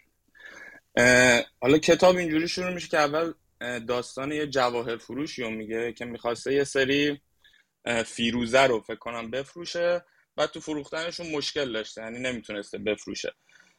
بعد قیمتش رو میاره پایین بازم فروش نمیره. تا اینکه یه روز دیگه می‌خواسته بره مسافرت یه نوتی می‌ذاره واسه شاگرد مغازه و روش می‌نویسه که قیمت رو یک دوم کن و اینا رو بذار دیگه فقط به فروش بره دیگه.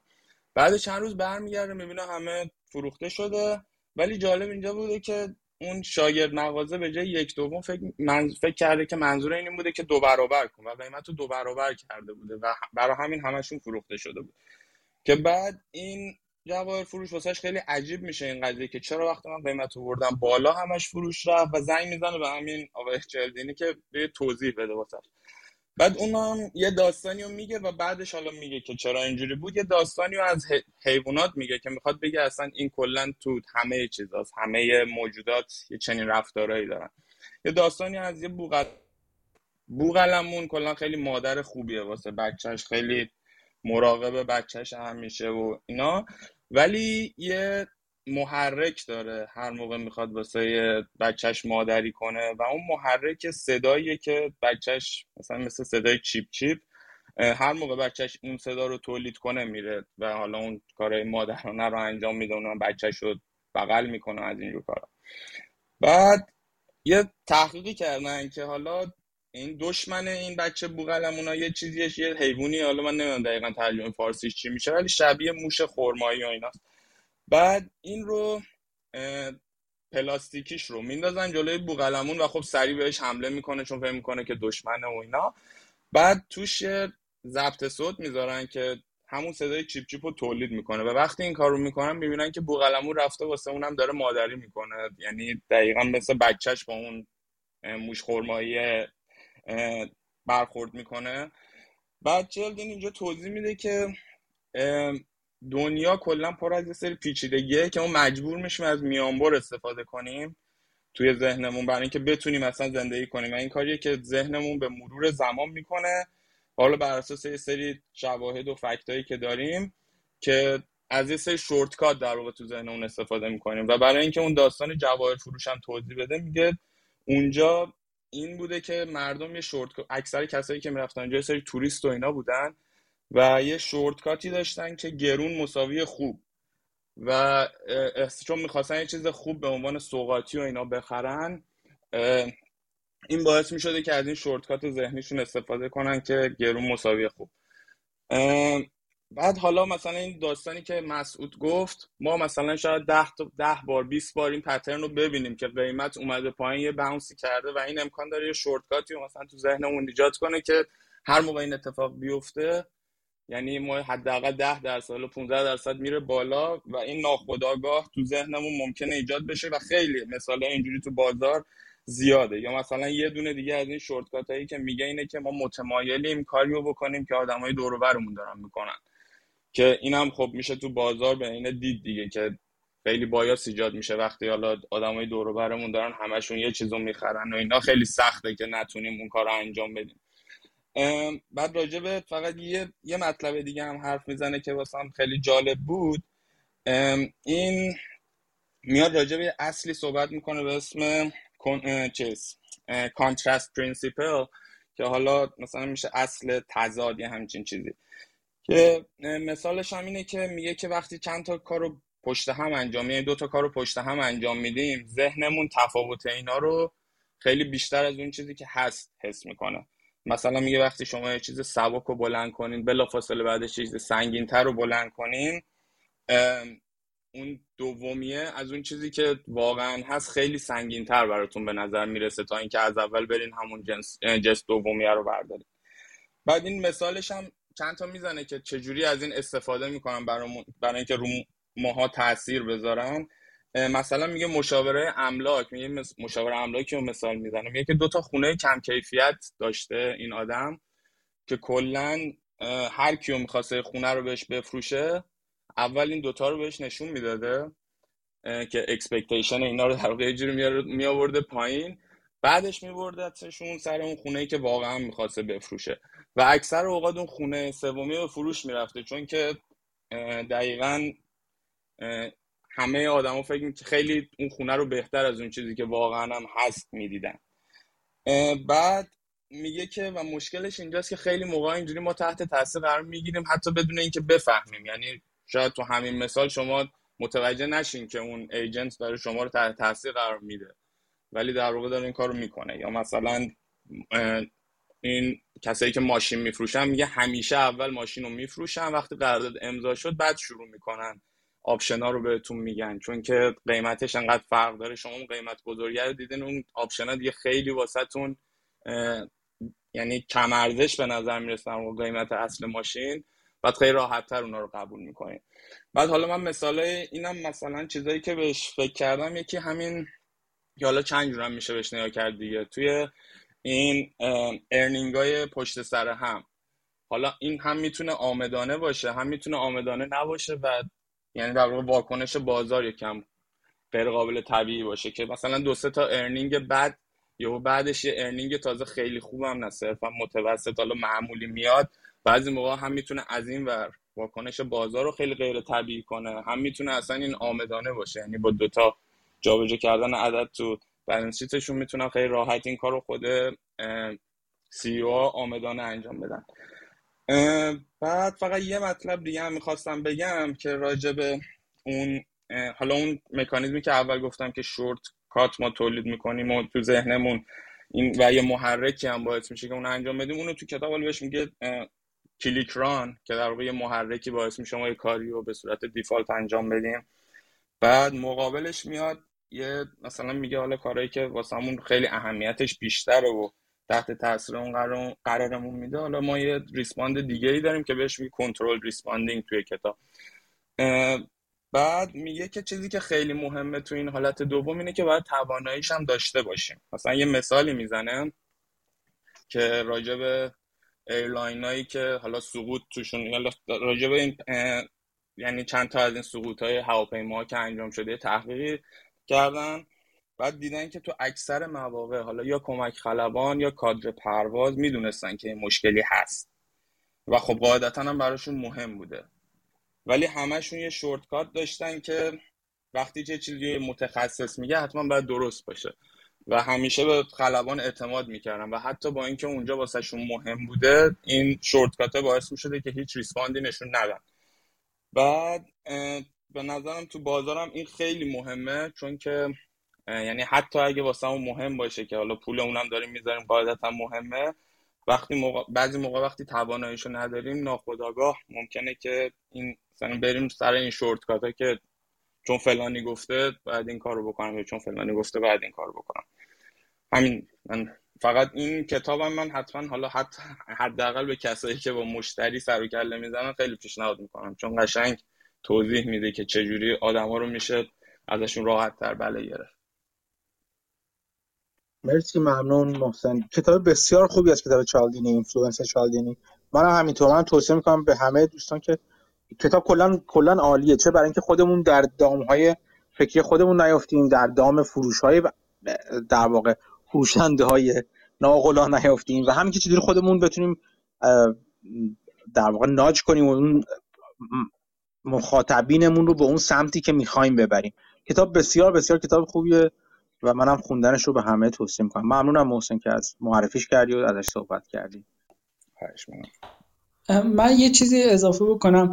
چارلی مانگر وقتی که این کتاب خونده اونقدر ایمپرس بوده که یه شعر کلاسه برکشایر رو اهدا می‌کنه به چلدینی الان تقریبا نیم میلیون دلار قیمت اون سهم اگه نفروخته باشه اون موقع فکر زیاد بوده. و این کتاب رو سفارش میده و برای همه نوه هاش اگه اشتباه نکنم میفرسته که بخونه آره، خیلی این ماجرا ماجرا جالبی آره. خود چیز خود در واقع چارلی مانگر از اون پرسویشن آدمای پرسویدر بسیار خیلی خوب هست.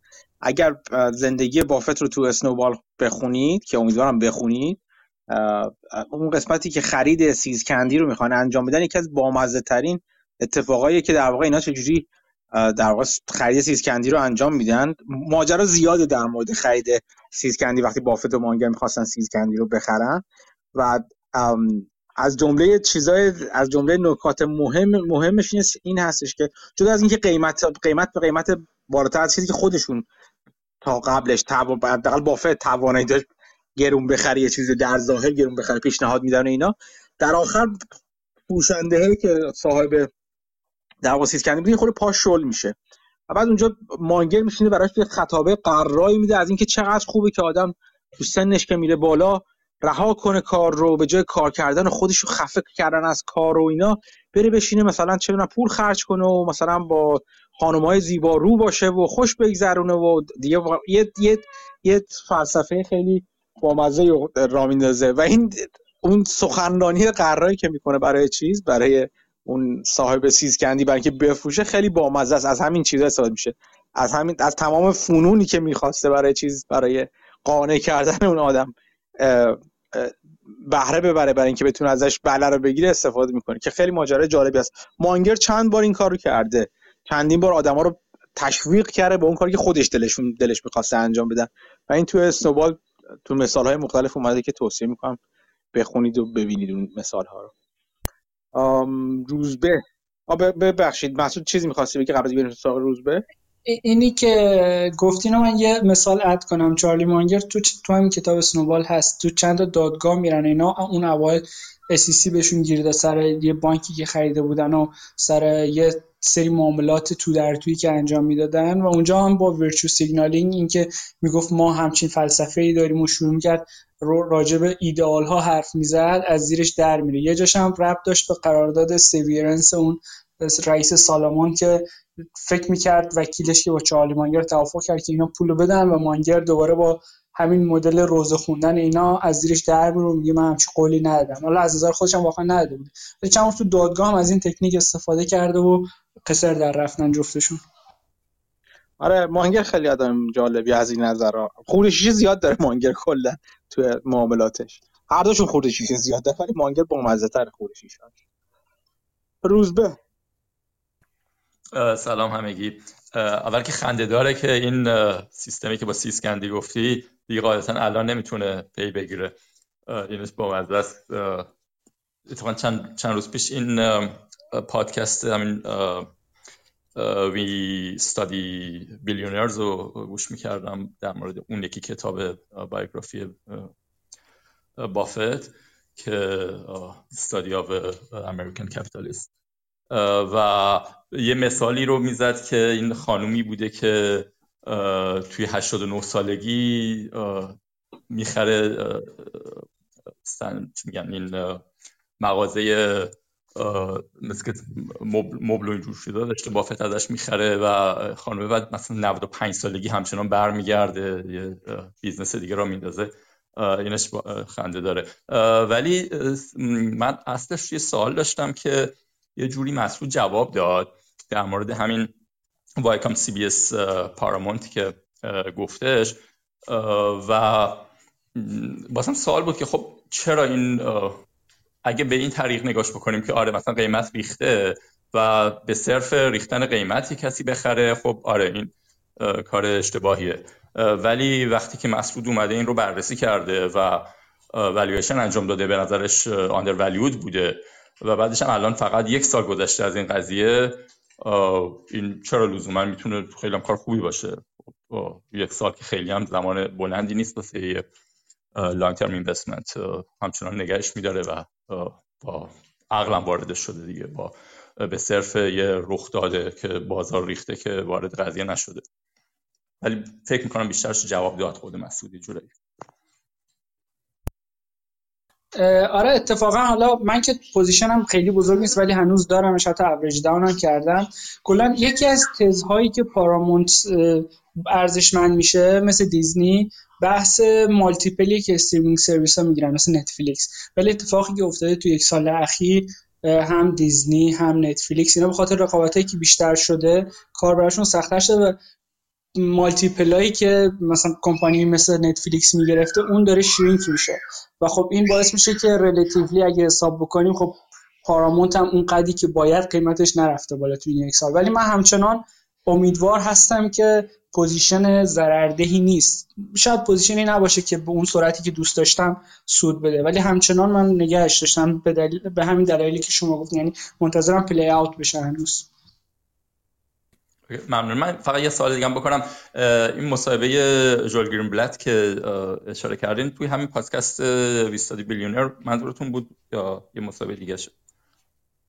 نمی‌دونم شاید مهدی بهتر بتونه بگه. من الان یادم نیست ولی با گرین بوده. همونه منتها به که مثلا آدمای دیگه مسا خودت بهش؟ میزبانان سنتی پادکست مصاحبه کنم. مصاحبه رو ویلیام گرین انجام داده. ممنون. آره من گوش کردم. خیلی هم مصاحبه خوبیه. خیلی باحالی این گرین بود ممنون. مرسی. ممنون از همه. پدرام. درود بر همگی. منم راجع به همین بحث این که بعد از اینکه یه سهامی قیمتش میریزه آیا واردش بشیم یا نه می‌خواستم بگم که خب بچه ها خیلی از صحبت های منو گفتن.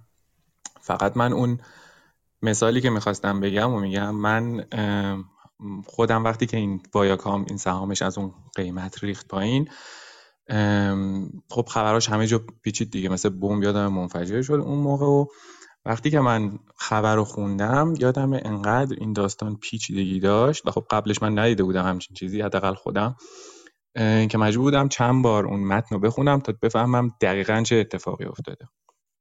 و بعدم که رفتم به عددهای وایاکام نگاه کردم یادمه که هم اولش برام تقریبا محرز بود که این یک بیزینسیه که داره با رقابت فزاینده روبرو میشه با این استریمرهایی که دارن میان با این سرویس هایی که دارن میان و خب موت آنچنان قوی هم نداره. و به خاطر همین جرات نکردم بعد از اینکه ریزش کرد برم داخلش. خب ولی در تناقض با این ضد این یه سهامی دیگه است که من هر موقع ریزش کرده تا حالا چند بار خرید کردم و هر دفعه جواب خوبی گرفته. البته که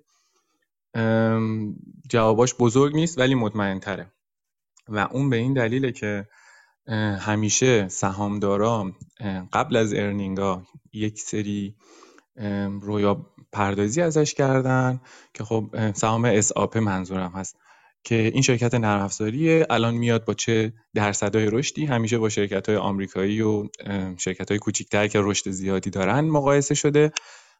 در حالی که این شرکت اینطوری نیست. این شرکت یه dominance ی داره توی اون زمینه‌ای که کار می‌کنه.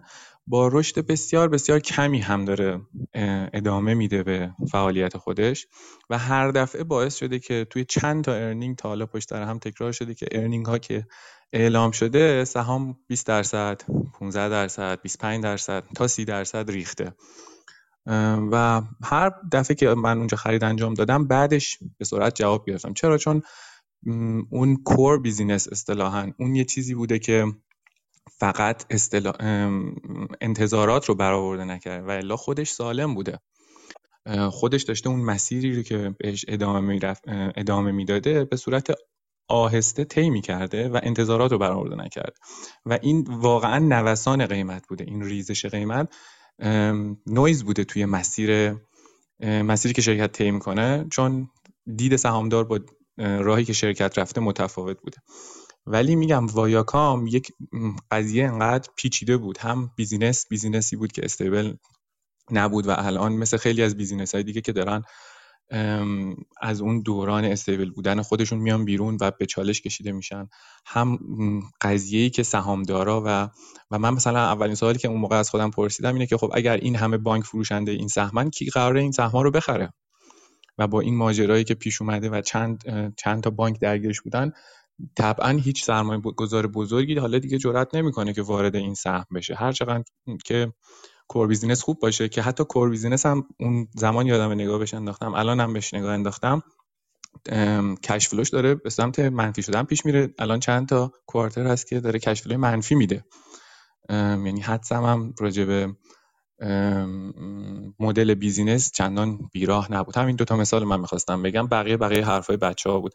فقط می‌خواستم همینو بگم که ریزش قیمت وقتی که با انتظارات هم با به دلیل انتظارات غیر واقعی باشه و شما بدونین که اون business ضربه واقعی نخورده. فقط تفکر سرمایه گذارا ازش الان آسیب دیده. اون اونجا هست که به نظر من نقطه خوبی برای وارد شدن. مرسی. شرکتی گفتی از ای پی بودش؟ اساپه آره. اساپه یه شرکت سر... نرم افزار آلمانی است که توی قسمت آره CRM و همین ERP و این کارهای شرکت هاست و خیلی از شرکت های بزرگ ازش استفاده می‌کنن و خیلی چسبندگی زیادی داره به خاطر اینکه میاد تمام سیستم سازمانی شرکت ها رو یک پارچه می‌کنه. یعنی قسمت HR قسمت سفارش انبارگردانی تقریبا محاله که شرکتی از SAP استفاده کنه و بعد بتونه ازش بیاد بیرون.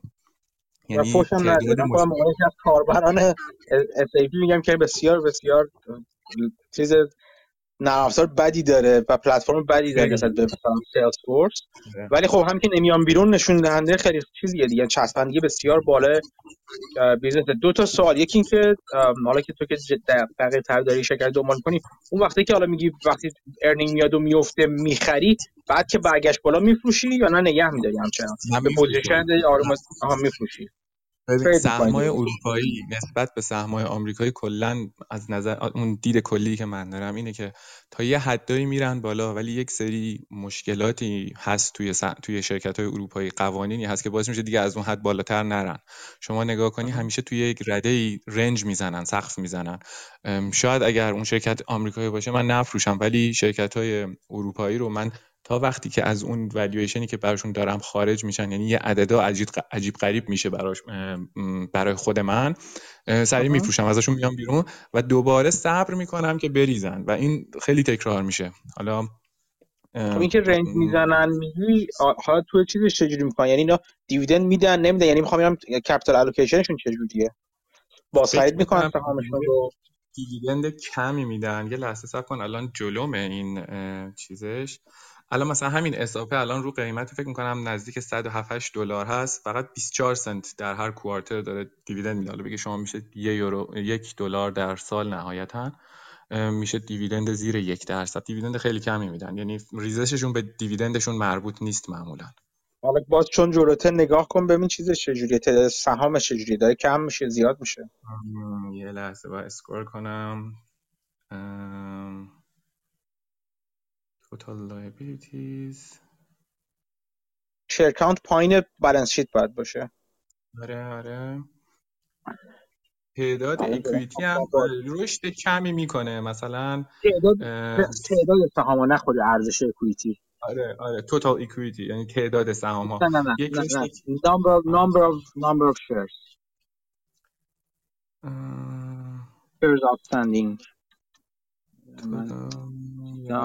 هست یا نه. می‌تونم حالا بعد نگاه کنم. ولی الان اینی که دارم می‌بینم توتال اکویتی اسمشه. number of shares رو پیدا نمی کنم long term liability نه. ریزششون معمولا حالا اونجوری که میگم من دنبال می‌کنم معمولا به دلیل که فانتزی درست می‌کنن سهامدارا ازش. سریع میان اینو مقایسه می‌کنن با شرکت های نرم افزاری آمریکایی و بعد تو ارنینگا ناامید میشن. خب معلومه که این شرکت با این حجم با این گستردگی نمی‌تونه بیاد اون درصدهای رشدی که شرکت های آمریکایی با اون بازاری که بین المللی تر هست دارن در اختیارشونه نمی‌تونه در رقابت با اونا همچین عددهایی تولید کنه. نه کماکان پیدا نکردم ولی حالا به نظر فکر می‌کنی که یعنی تعداد تعداد سهام فکر نمی‌کنم. نه من فکر هیچ فکر فکر نمی کنم دارم میگم که می‌خوام میگم که من وقتی شرکتی که رنج باند می‌زنه یعنی قیمتش مثلا یه جا بالا پایین میشه من قاعدتا نگاه می‌کنم خب داره با درآمدش داره چیکار می‌کنه؟ اولا رشد داره نداره. margin هاش چه جوری هم با درآمد با اون چیزش retained earning ش چیکار می‌کنه؟ سهامو باز خرید می‌کنه. یا مثلا dividend میده چه یه کاری داره باش می‌کنه یا acquisition انجام میده یه کاری داره باش می‌کنه. اینو که آدم می‌فهمه که capital allocation ش درست هست یا نیست دیگه. من الان بذار یه چیزای دیگه یا اینجا نگاه کنم باز کردم. جورش من خیلی چون شرکت اروپایی من خیلی چیز ندارم. خیلی margin هاش که خیلی خوبه و stable هم هست. mar... gross margin ش مثلا بین 69 تا 70 مثلا یکی دو درصد خیلی stable میره جلو. این خب خیلی خوبه. خب همین. یعنی اینکه این business moat داره. آره این business moat اصلا همینجوری هم با عدداش میشه گفت همین که میگم. من خودم کاربر SAP هستم. توی بودم تو شرکت های قبلی ها هستم. بسیار بسیار چیز چسبنده ای داره. حرفی نیستش. موضوع اینی که یکی این که اولا آیا یه, یه زمانی می‌رسه Salesforce بیاد بخواد بیاد تو بازار SAP یا نه؟ چون اگه بخواد بیاد خیلی خطرناک میشه برای SAP خیلی خطرناک میشه. به خاطر اینکه من من سیستم هایی دیدم که الان همزمان Salesforce و SAP هر دو با همدیگه دارن برای شرکت شرکت هر دوشون استفاده می‌کنه و از خداشون بوده Salesforce همون خدمات رو بده که SAP میده. یعنی سلز نیومده تا حالا این طرف. اگه بیاد خیلی اوضاع سپ خطرناک میشه. یعنی به نظر من کلا دشت تخته کنه بره. یه یه چیزم دارن اصلا این دوتا مدیر عاملاشون یه مناظره دارن یه مناظره دارن که تو یوتیوب هست فکر می‌کنم اگر بگردی پیدا کنید. چند سال قبل تفاوت دید این دو نفر رو نشون میده. نشون میده مدیر عامل بنیاف مدیر عامل سلزفورس چقدر بهتر می‌بینه دنیا رو. اصلا آدم جالبی نیست خود بنیاف اصلا شیرهولدر فرندلی نیست. اصلا مخصوصا خوشم نمیادش ولی دیدش خیلی دید بهتری هست از مدل از نگاهی که مدیر عامل سب که اسمش فراموش کردم تو اون مناظره نشون میده. سب خیلی جذاب خیلی جالب شد بخاطر این چند روزه دفعه دومه که دارم راجع به سب میشنوم و خب شاید باید یه بار نگاه بندازم بهش. ببخشید من یه سهم دیگه جلوم بود. دیویدندش برای 2021 بوده. دو ممیز دهم دلار. اون یه سهم دیگه بود اشتباه دیدم. دو, دو, دو یه دهم دلار در سال 2021 dividend داده. در صورتی که free cash flow 5 داشته operating cash flow نزدیک 6 داشته. یعنی یک سوم تقریبا برگردونده به سهامدارا من نگاه می‌کنم تا June 2020 خوب بوده. مثلا رشد مثلا چی داشته؟ این که از June این خیلی سوال بزرگ گرانی هست. چرا از June 2020 تا حالا روالش فرق کرده؟ من رشدی نمی‌بینم خیلی. توی خود سهامش.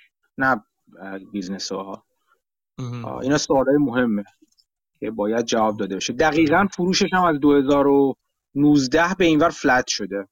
اگه نگاه کنی. فروش سا annual ش رو من دارم نگاه کنم flat شده. رونیو آره. رونیوش فلت شده از 2019 به این بر یعنی 2019 بوده 27 میلیارد 27 و نیم میلیارد 2020 27 و 3 دهم 2021 27 و 84 فلت فلت بوده. چه اتفاقی افتاده براش؟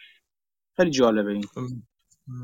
میگم این به خاطر اینه که حالا درک من میگم باز هر کسی خودش می‌تونه نگاه کنه نتیجه گیری کنه این business یه business در حال رشد آنچنانی نیست. یک واقعیت. یه سری مشتری داره که اینها رو همین که اینها رو نگه داره می‌تونه از اینا cash flow خوبی ایجاد کنه به نسبت این ارزش گذاری که در حال حاضر داره. و من حس می‌کنم یه جوری تو هر بین هر earning سهامدارا اینو یادشون میره. یه کسایی میان شروع می‌کنن مقایسه کردن این با مثلا Datadog با چه می‌دونم با مثلا اسنوفلیک و این باعث میشه که قیمت به صورت به صورتی بره بالا که برای منی که می‌دونم این شرکت کارش چیه و ارنینگ بعدیش احتمالا چی خواهد بود دیگه غیر منطقی بشه. سریع بیام ازش بیرون. میگم این فهم منه. بعد حتی تو چیزش حتی تو دیویدندش من دارم نگاه می‌کنم. دیویدندش هم دو ساله داره دیویدند میده. بعد دوباره نداده یعنی خیلی منظم هم نیست. یعنی اینجوری نیست که شرکت بگیم خیله خب ما می‌خوام dividend بدیم و شروع کنیم dividend مون رو زیاد کنیم. این هم نیست حتی.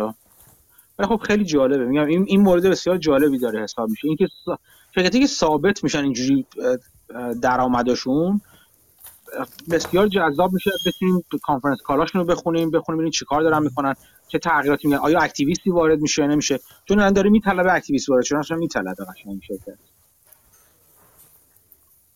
من اسم می‌کنم این مدل شرکت ها میشن همون مون سی سنتی که گفتی تو راحت میشه predict شون که هم می‌تونی پیش بینی بکنی آقا. earning بعدی نهایتا این revenue دو سه درصد بیشتر شده یا نه حتی کمتر شده. حالا اگر من نسبت به earning قبلی دارم یه jump 10 درصدی قیمت می‌بینم jump 15 درصدی می‌بینم. اون دوباره میشه drawdown هم وقتی که ارنینگ جدید بیاد. مرسی مرسی. پدرام صحبت خوبی بودش. خانم فرح.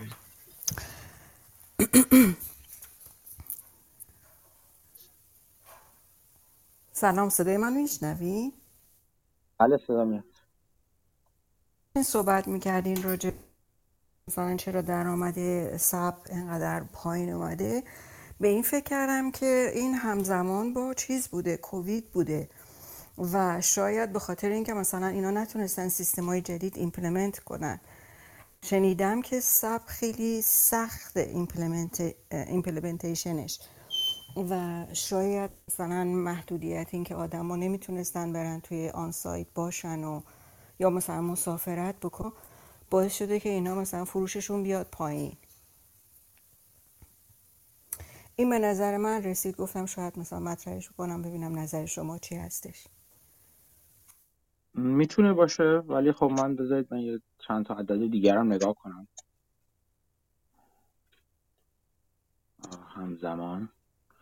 در مقابلش CRM که سیلز فورس باشه همچنان رو به بالاست. متوقف نشده. من سپو خیلی دوستم با CRM مقایسه کنم با سیلز فورس سیاریمو نمی‌دونم ولی من سپ رو من دارم دارم جلوم دارم نگاه می‌کنم. درآمد بله سیارم بله هر سال رفته بالا. به شدت هم رفته بالا. نه اینکه بیزنسشون دقیقا یکی باشه ولی قابل مقایسه هم به خاطر اینکه تقریبا برای همین کار CRM استفاده میشن و انبارگردانی و انبارداری و در واقع کل سازماندهی کارهای فروش و غیره. حقوق دستمزدم هست. حقوق هر دوشون داره همه هر دوشون بله. ماژول های مختلف دارن برای این کار. بله بله بله. ولی میگم من, من من نگاه می‌کنم اگر اون دلیلش بود باید CRM هم قاعدتا متوقف می‌شد.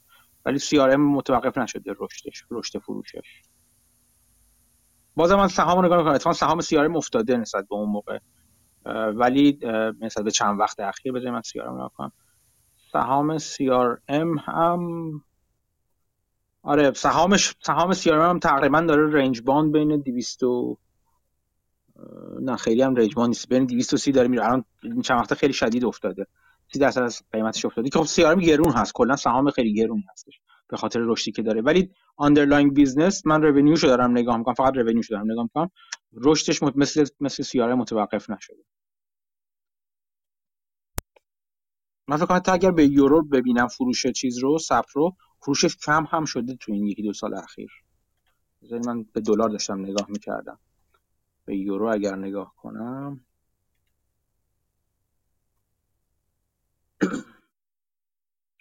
اگر به یورو نگاه کنم دلار یا یورو؟ یورو. اگه به یورو نگاه کنم یه چند سال برم عقب اینا دیگه نه هم فلته. کم نشده فلته.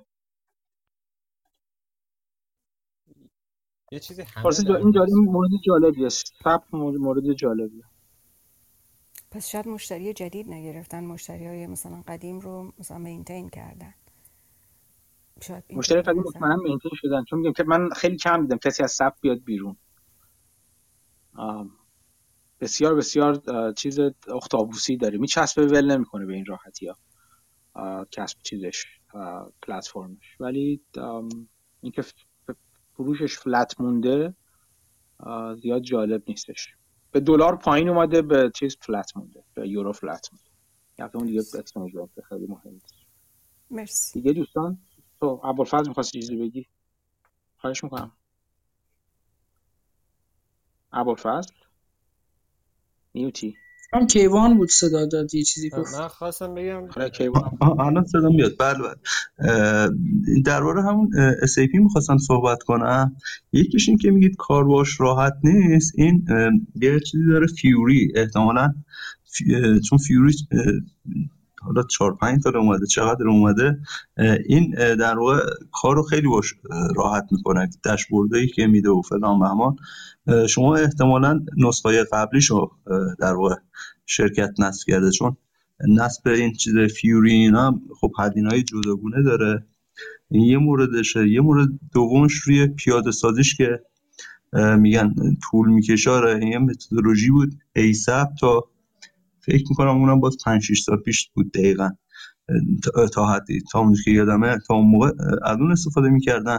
الان پیاده سازیشو در واقع چابک کردن اجرایی کردن به اسم Activate SAP Activate که بشه سریعتر پیاده سازی کرد. قبلا مثلا فرض کن برای یه شرکت می‌خواستن پیاده سازی کنن یه دفعه میدی مثلا سه سال چهار سال پنج سال طول می‌کشید. دیگه خیلی کم دو سال.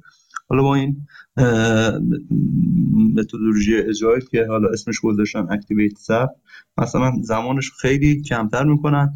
نرخ شکست پروژه رو که حالا اونجا نرخ شکست اینه که فرض کنید که من قرار بوده توی سه سال پیاده کنم آیا واقعا تونستم تو سه سال پیاده کنم یا بیشتر شده؟ معنیش این نیست که مثلا ثبت ناموفق بوده. زمان پیاده سازی نرخ شکست ها اومده پایین. یه مورد یه مورد دیگه این که مقایسه این آیا میشه با Salesforce مقایسه کردی یا نه؟ من فکر می‌کنم زیاد چیز نباشه چون اون SAP چون ماژول ماژوله. خب مثلا FI CO ماژولای مرکزیشه که مثلا همیشه میگن بدون FI CO financial و costing و اینا. اصلا نمیشه SAP پیاده سازی کرد. بقیه ماژولا می‌تونه با, تنا- با توجه به نوع صنعت خاص شرکت مثلا نصب بشه یا نصب نشه. مثلا فرض کن PP production planning شه یا ماژولای مختلفی داره. مثلا یه کوچولو خود SAP ERP یه کوچولو CRM داره. ولی اگر بخوای CRM ش رو استفاده کنی مثلا جداگونه باید نصب بشه و اینا. اینو خواستم بگم مثلا اون شکلی بخوای نگاه کنی رقبای اصلیش چیزای اینه مثلا Microsoft Dynamics و Oracle و اینا. حالا میگم فقط بخوای CRM رو نگاه کنی بله Salesforce. اونم به قول حالا خودشون میگن حالا مثلا back end و front end. مثلا Salesforce رو به مشتریاست خب؟ ولی مثلا این که آقا تولیدم چجوری باشه تضمین کیفیت هم چجوری باشه انبار هم چجوری باشه و اینا همش حسابداری منابع انسانی اینا اینا سمت back end ه SAP خیلی گزینه چیز خیلی قدرتمنده ولی برای شرکت های در واقع بزرگ برای شرکت کوچیک و اینا اصلا چون هزینه پیاده سازیش خیلی بالاست. یعنی نرم افزار ارزونی نیست آموزشش و اینا زمان بر پیاده سازیش توصیه نمیشه. مثلا اونجا رو میگن مثلا شما برو از فرض SharePoint استفاده کن نه مایکروسافت Dynamics استفاده کن ولی کار مثلا شرکت مثلا در هولدینگ های بزرگ مثلا شرکت خیلی بزرگ فرض کن ایران خودرو سایپا مپنا مثلا تو مپنا که اصلا خود سی شرکت زیر مجموعه داره خود مپنا. مشاوره مدیریت مپنا یه گروهی داره. رافسیس اصلا SAP رو دارن پیاده سازی می‌کنن از سالیان قبل. پیاده سازی کردن اینا. می‌خوام بگم تو, ش... تو, تو حد اندازه این شکلی باید باشه. شرکت بزرگ باشه. برای شرکت کوچیک من 50 نفر 100 نفر این اصلا به صرفه نیست. این توضیح خواستم بدم که حالا context SAP و حالا تا اونجا که بشه مشخص کنم خدمت دوستان. مرسی ابوالفضل. آره من من اتفاقا با Microsoft Dynamics هم کار کردم. من با همه کار کردم تقریبا. تو شرکت های مختلفی کار کردم Microsoft Dynamics هم اونم خیلی خیلی user friendly نیستش اتفاقا. SAP بهتر بود یه مقدار نسبت به Microsoft Dynamics اون بخشی که من کار می‌کردم ولی میگم به خاطر همین گفتم تو دو تا حیطه مختلف هستن ولی عملا به نظرم بهترین مشابهش برای اینکه بخوای برای ارزش گذاری و این رشدش رو در نظر بگیریم Salesforce مخصوصا اینکه اگر واقعا Salesforce بخواد میگم بخواد بیاد وارد سراغ ماژولایی که نداره و بخواد بیاد برای خودش بذاره این ماژول ها رو که بیاد تو حوزه SAP خیلی خطرناکه. به خاطر اینکه کلا باز به خاطر اینکه همون front end ه اصلا تخصصش روی تو چیزه front end ه و user interface های خیلی user friendly تری داره خیلی کار SAP رو سخت می‌کنه. خیلی خیلی به نظر اصلا خطر بسیار بسیار خطرناک میشه برای SAP از این جهت با هم دیگه مقایسهشون می‌کنم. نه از این جهت که دقیقا محصول یکسان دارن یا مدل کسب و کار یکسان دارن. بازم ممنون از توضیحات. کیوان چیزی می‌خواستی بگی؟ بذارینم کیوان چیزی می‌خواست بگی؟ من فهم خواستم بگم الان چون موضوع کلی بحث این بود که شرکتی که بعد ایو بعد ریزشش سنگین می‌کنه بعد ضعیف عمل می‌کنه از اینکه خب یه آماری هم من دفعه منتشر کردم که به طور میانگین که همین اول بگم اجماع کل سمون به طور میانگین روش خوبی بوده. ولی خب تکیه انتخاب کنید شاید نتیجه بد نشون بده. ولی به طور میانگین این روش مثلا شاید غیر منطقی به نظر ببره خب روش خوبیه آمارش هم آمار خوبی نشون میده اما تا خواستم مرسی. همه در بدیش گفتم گفتم من در خوبیش بگم. ممنونم. مسعود. من خواستم در جواب آقا پدرام یکم صحبت وایاکام ادامه بدم. اول راجب یه مدل ذهنی هست یعنی داستان اینه وقتی آدم یه چند تا اتفاق پشت سر هم میفته معنیش این نیست که آدم درست میگه یا اشتباه میگه. مثلا شما صبر رو چند بار بریزه و بخریم و دوباره برگرده معنیش این نیست که همیشه این اتفاق خواهد افتاد. شاید اونی که داره میفروشه داره میفروشه و پوزیشنش رو خالی می‌کنه و هر بار که این دوباره میاد بالا دوباره میفروشه. مثلا مثالش کمپانی WPG بود که من خریده بودم تو گرام چند بار راجبش حرف تو کار shopping center و اینا داشت اینا رو اجاره می‌داد ساختمونا رو. این دو سه بار قیمتش مثلا 60 70 درصد ریخت و با فاصله خیلی کمی راحت rebound کرد. یعنی سود خیلی خوبی می‌داد. ولی از یه جایی به بعد ریخت و از اون و خبر اومد که این داره default می‌کنه دتش رو داره restructure می‌کنه و بعدم عملا shareholder ها رو wipe out کردن عملا. یعنی اینکه چند بار رفته بالا ریخته و دوباره رفته بالا کافی نیست. البته خب شما آشنا با کمپانی هم احتمال چیزای دیگه هم هست. برای بقیه دوستان میگم که یعنی این مدل به تنهایی توجیه نمی‌کنه. در مورد ViacomCBS حالا والویشن که شما گفتین undervalue من گفت من گفتم under valuation گفتین نیست. خب هر کی والویشن متفاوتی می‌کنه ممکنه هر کدوم درست بگیم یا اشتباه بگیم ولی خب اینها به کنار مثلا Viacom CBS الان اسمش پاراس Paramount ه. الان P/E ش پنجه. خب با P/E پنج حالا بعد project کنیم که بعدا چه اتفاقی میفته. ولی خب به نظر نمی‌رسه. اگه فکر کنیم درآمدش ثابت هم میمونه یا با یه rate نسبتا کمی کم میشه این درآمد خب همچنان به نظر می‌رسه undervalue با P/E 5 بعد چند داستان هست. مثلا اینا یه دارایی دارن که کتاب فروش انتشاراتی Simon & Schuster ه. انتشاراتی Simon & Schuster یه بخش زیادی از market رو داره. اونجا consolidation اتفاق افتاده تو انتشاراتی ها و مثلا عملا هر کتابی که سیاسیون می نویسن در مورد سیاسیون می نویسن و پرفروش مثلا راجع به ترامپ کلی کتاب نوشتن اوباما یا هر کتاب این شکلی همه رو Simon & Schuster چاپ می‌کنه. و خب این business بسیار قویه که زیر مجموعه ایناست. مثلا کتاب فروشی پنگوان اگه اشتباه نکنم که private هم هست کنم. سعی کرده Simon & Schuster رو بخره. Department Justice الان antitrust علیشون نوشته و داره block ش می‌کنه. سعی کرده Simon & Schuster رو چندین billion بخرن و قیمت خیلی خوبی هم بوده. ولی به خاطر بحث های antitrust سعی کردن جلوشون رو بگیرن. حالا دادگاه و اینا دارن.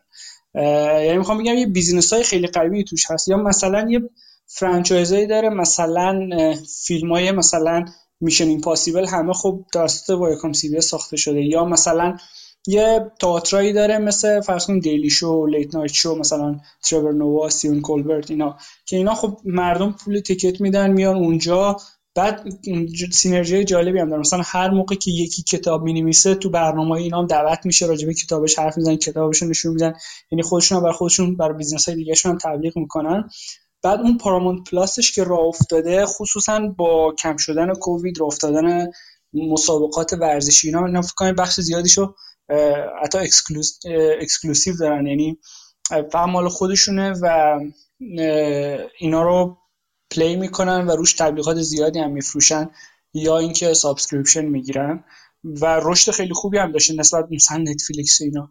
بعد یه مصاحبه خیلی جالبی بود از CEO ی کمپانی تو پادکست Business Breakdowns اگه کسی علاقه‌مند بود بره گوش بده که تاکید می‌کرد و توضیح می‌داد که چقدر business undervalue و توضیح می‌داد که به چه دلایلی از نظرشون business undervalue علت اینکه حالا من cash flow ش الان عدد تو ذهنم نیست که بگم منفی شده یا نشده ولی یه بخش زیادیش دارن سرمایه‌گذاری که دارن می‌کنن رو اون streaming service شون. بعد خیلی فکر می‌کنن که خب این streaming service ها همه باید با هم رقابت بکنن. تا حدی درسته ولی این CEO ش توضیح می‌داد که این اشتباهه. چرا؟ چون قبلا اینجوری بود که هر خانوار مثلا آمریکایی یه streaming service داشت الان اوریج دو یا سه حتی بعضی چهاره و اینا به خاطر هدفهای مختلف. مثلا Netflix خب خیلی convenient ه بعضی aggregator های می‌خرن مثل از اپل یا از آمازون یا چیزای دیگه. بعد مثلا بعضیا میان دیزنی رو می‌خرن چون بچه دارن و اون چیزایی که تو دیزنی خب برای بچه خیلی جذابه و اینها رو مکرر باید ببینن. یا بعضی دنبال event های ورزشی هن که مثلا اصلا پیدا نمیشه رو Netflix. یعنی اینها درست همه streaming service تا حدی رقابت دارن ولی از یه دیدگاه های مثلا رقابتی ندارن. و خب اگه اینها رو بیاریم اینجوری تو والویشن اونقدر راحت نیست که بگیم وایاکام سی بی اس آندر نیست یا اوور ولیو هست. نمیگم هست ولی میگم که داستان پیچیده است یکم. کسی که وقت بذاره این پیچیدگی ها رو شاید بیشتر ببینه. البته حداقل برای من این پیچیدگی هست ولی خب به نظر من حداقل همچنان میگم آندر ولیو ولی خب تا الان نرفته بالا. معنیش نیست که آینده میره یا نمیره.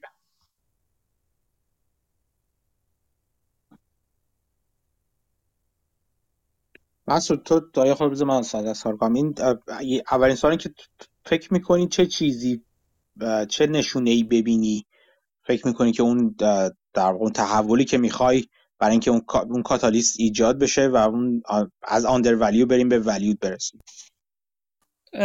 خب اضافه شدن subscription یکی از راحت ترین یعنی این Paramount Plus ی که دارن این projection هایی که می‌کنن اینقدر ما قراره مثلا subscriber داشته باشیم خب اینا چجوری میره جلو؟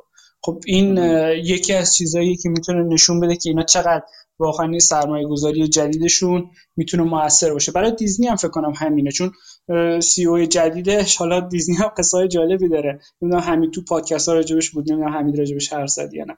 ولی خب اون هم داره سویچ می‌کنه و بخش بزرگی از business ش داره همین streaming ش میشه. و اون هم معیار موفقیتش و کاتالیستاش می‌تونه دقیقا بحث subscription ش باشه. حالا این یکی از اون موارد می‌تونه باشه. الان یعنی تو subscription ش رو زیر نظر گرفتیم مال CBS این Viacom CBS تو هر quarter اعلام می‌کنه دیگه. یه گولی دارن که مثلا تا پنج سال فرض کنیم به این تعداد میلیون برسن یا چیزای این شکلی بعد هر quarter خب اینا رو اعلام می‌کنه که الان چقدر active subscriber دارن یا درآمدشون از subscription چقدره و خب این این update میشه. بخش مهمی از earning conference هاشون راجع به همین حرف می‌زنن. و این تا حالا برای تو راضی کننده بوده عدداش؟ آره تا الان که اون مسیری که می‌گفتن حضور ذهن اگه درست داشته باشم این بوده که دنبال شده و حتی شاید یکم هم جلوتر از projection شونن و خب رشد خیلی خوبی می‌تونه بده. یعنی همون بخشی از business با اون projection ی که دارن اگه بزرگ باشه که تا الان داره میشه می‌تونه اصلا ارزش همون بخش الان مثلا میشه چند برابر ارزش الان business. حالا بجز اون چیزای دیگه هم که دارن مثلا اون پنگوانه که می‌خواست Simon Schuster رو بخره با یه premium خیلی خوب می‌خواست فقط. مثلا فرض کنیم business ارزشش یه billion ه یا هر چی. اونا اومدن مثلا 3.5 billion ی مثلا یه عدد اینجوری گفتن. در قبال market cap 20 20 خورده billion ی چیز حساب بکنیم پارامونت حساب بکنیم و خب این اتفاقا هر کدوم می‌تونه ولیو زیادی ایجاد بکنه. حالا این قضیه سایمون شوستر خب ببینیم قضیه دپارتمان جاستس چی میشه در مورد آنتی تراستش ولی خب یعنی می‌خوام بگم یه اتفاقای جالبی وجود داره.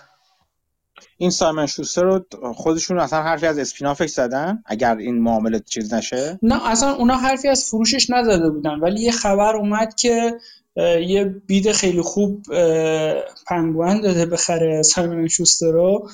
و فکر کنم حتی تو پادکست چیزم اصلا یه پادکست تو Wall Street Journal هست دقیقا این قصه های اینو تعریف می‌کنه و اینکه دارن چجوری جلو میرن. فکر مال 6 ماه پیشه این یا کمتره که در مورد این یه 15 دقیقه 20 دقیقه Wall Street Journal اصلا حرف می‌زنه.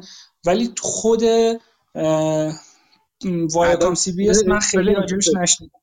آها اینجوری بپرسم. تا حالا شده اعداد سایمن شوستر رو جداگانه اعلام کنه آره تو گزارشش همیشه جدا اعلام می‌کنه. بخش بزرگی از درآمدشون نیست. یعنی من حساب می‌کنم شاید زیر 5 درصد.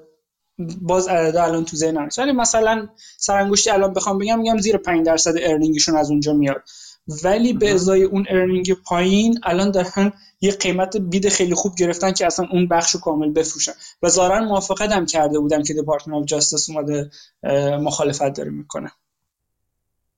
من دارم نگاه می‌کنم. publishing شه دیگه قاعدتا. آره publisher ش من تا 2019 دارم می‌بینم. رشدی نه خودش هم رشد نداره. یه, یه داستانی که هست اینه که Viacom و CBS قبلا با هم بودن بعد بریکاپ شدن بعد دوباره سال 2018 2019 دوباره مرج شدن. یعنی یه سری بله از عددها کانتر به خاطر همین رفته بالا احتمالاً 2019 آره یعنی یه سری از عددها دیستورتده یعنی اینکه مثلا پنج سال اخیر رو ببینیم دید خوبی نمیده. ولی قبلش تو کدومشون بوده سایمن؟ این سایمن شوستر من جالبتر از بقیه شده چون یکی از این چیزایی که احتمالاً تو چیز اسپیشال سیچویشن می‌تونه بیافرینه اینه. اگر اگر پیشنهاد Penguin Penguin رو حالا ما میگیم Penguin Penguin رو قبول کرده بوده و فقط تنها مانع Department of Justice باشه احتمال این وجود داره که اگه بیارزه یا خودش یا توسط activist ها هول داده بشه به این سمت spin off کنه چیز رو. بسته به اینکه آیا واقعا synergy داره تو خودش نه؟ بعید نیست چون چند ماه پیش دوباره یکی از تئاتراشون که چیز معروفی هم بود حالا الان حضور ذهن باز نداره ولی این رو خیلی با ارزش هم بود فروخته بود Viacom CBS که پولش رو invest بکنه توی streaming business ش. و اینکه Simon Schuster رو الان می‌خواد بفروشه احتمالاً پولش رو دوباره می‌خواد بیاره تو streaming business و اگر هم نشه شاید spin off بکنه و پولش رو دوباره بیاره. یعنی اینها دنبال منابع سی, سی, سی توضیح می‌داد که این می‌گفت cord cutting is a real phenomena می‌گفت ملت این کابلای تلویزیونشون رو میچینن یعنی کنسل می‌کنن و اون پول subscription رو نمیدن. به خاطر این business ها رو به موته. ولی اینها streaming business شون چیزی که رشد کرده و تمرکز اصلیشون رو اونجا گذاشتن. هر منبع درآمدی پیدا می‌کنن ظاهرا میارن و اونجا پولش رو invest می‌کنن. دقیقا من اصلا دارم نگاه می‌کنم چیزای جالب حالا البته این 2019 رو من فقط عدد پا بخش segment publishing شون نگاه می‌کنم. این نکته جالبی که capex شون بالاتر از depreciation amortization شه این خب نشونه جالبی نیست دیگه. یعنی سودهای اعلامی برای اونا سودهای اسمی publishing شون و کمتر از سودهای واقعی. یعنی عملا باید هزینه بیشتری بکنن. margin اشون هم خیلی جالب نیست تو publishing. و همینا درست moat خوبی ممکنه داشته باشه ولی بیرون از خود چیز احتمالا بهتر جواب میده تا تو خودشون نگه دارن. یعنی عملا اگه خودشون رو ببرن pure play به سمت حالا entertainment و اینا ببرن بهتره تا اینکه یه بازوی بیهوده قبل کوچیک هم هست به قول تو راست میگی. publishing توی خودشون داشته باشن. اگه بتونن با premium بفروشن به کسی خب خیلی خیلی خیلی بهتر هست براشون که رد کنن بره. آره حالا من این بحثا رو میگم منظور این نیست که من انتخابم درسته ممکن. اصلا کامل اشتباه من بکنم. آره، ولی خب برای یادگیریه که می‌پرسم بیشتر. آره آره. بسیار هم جالب. مرسی. صحبت های خوبی بود. امین می‌خوای شما چیزی که می‌خواستی راجش با همون حرف بزنی و بگی؟ سلام. من پادکستی که مسعود گفت گذاشتم توی گروه در مورد همین merger ه بود که می‌خواستن جلوشو بگیرن. حالا دیگه نمی‌دونم update ش چی شد در واقع. من update ی نشنیدم. هنوز چه update ی نیومده. آره منم نشنیدم چیزی. خب من گفتم امروز داشتم اکانومیست رو صبح نگاه می‌کردم دو تا مقاله مرتبط به هم دیدم توش که حالا برای خودم جالب بود. گفتم شاید برای شما هم بگم. عنوان اولیش اینه After the smartphones. سیلیکون ولی looking for the next big thing. یه همچین چیزیه در واقع عنوانش. میگه که سیلیکون ولی داره دنبال در واقع موضوع بعدی یا اتفاق بعدی توی حوزه تکنولوژی میگرده. اینجوری شروع می‌کنه که 15 سال پیش استیو جابز سه تا دیوایس معرفی کرد. هم یه دونه در واقع پخش کننده موسیقی یه دونه گوشی موبایل و یه وسیله که به اینترنت وصل می‌شد. بعدش مردم فهمیدن توی اون معرفی محصول که اینا هر ستاش یکیه. یه چیزه در واقع و اسمش شد آیفون. میگه که این یه تحول یا یه انقلاب خیلی بزرگی توی حوزه تکنولوژی بود.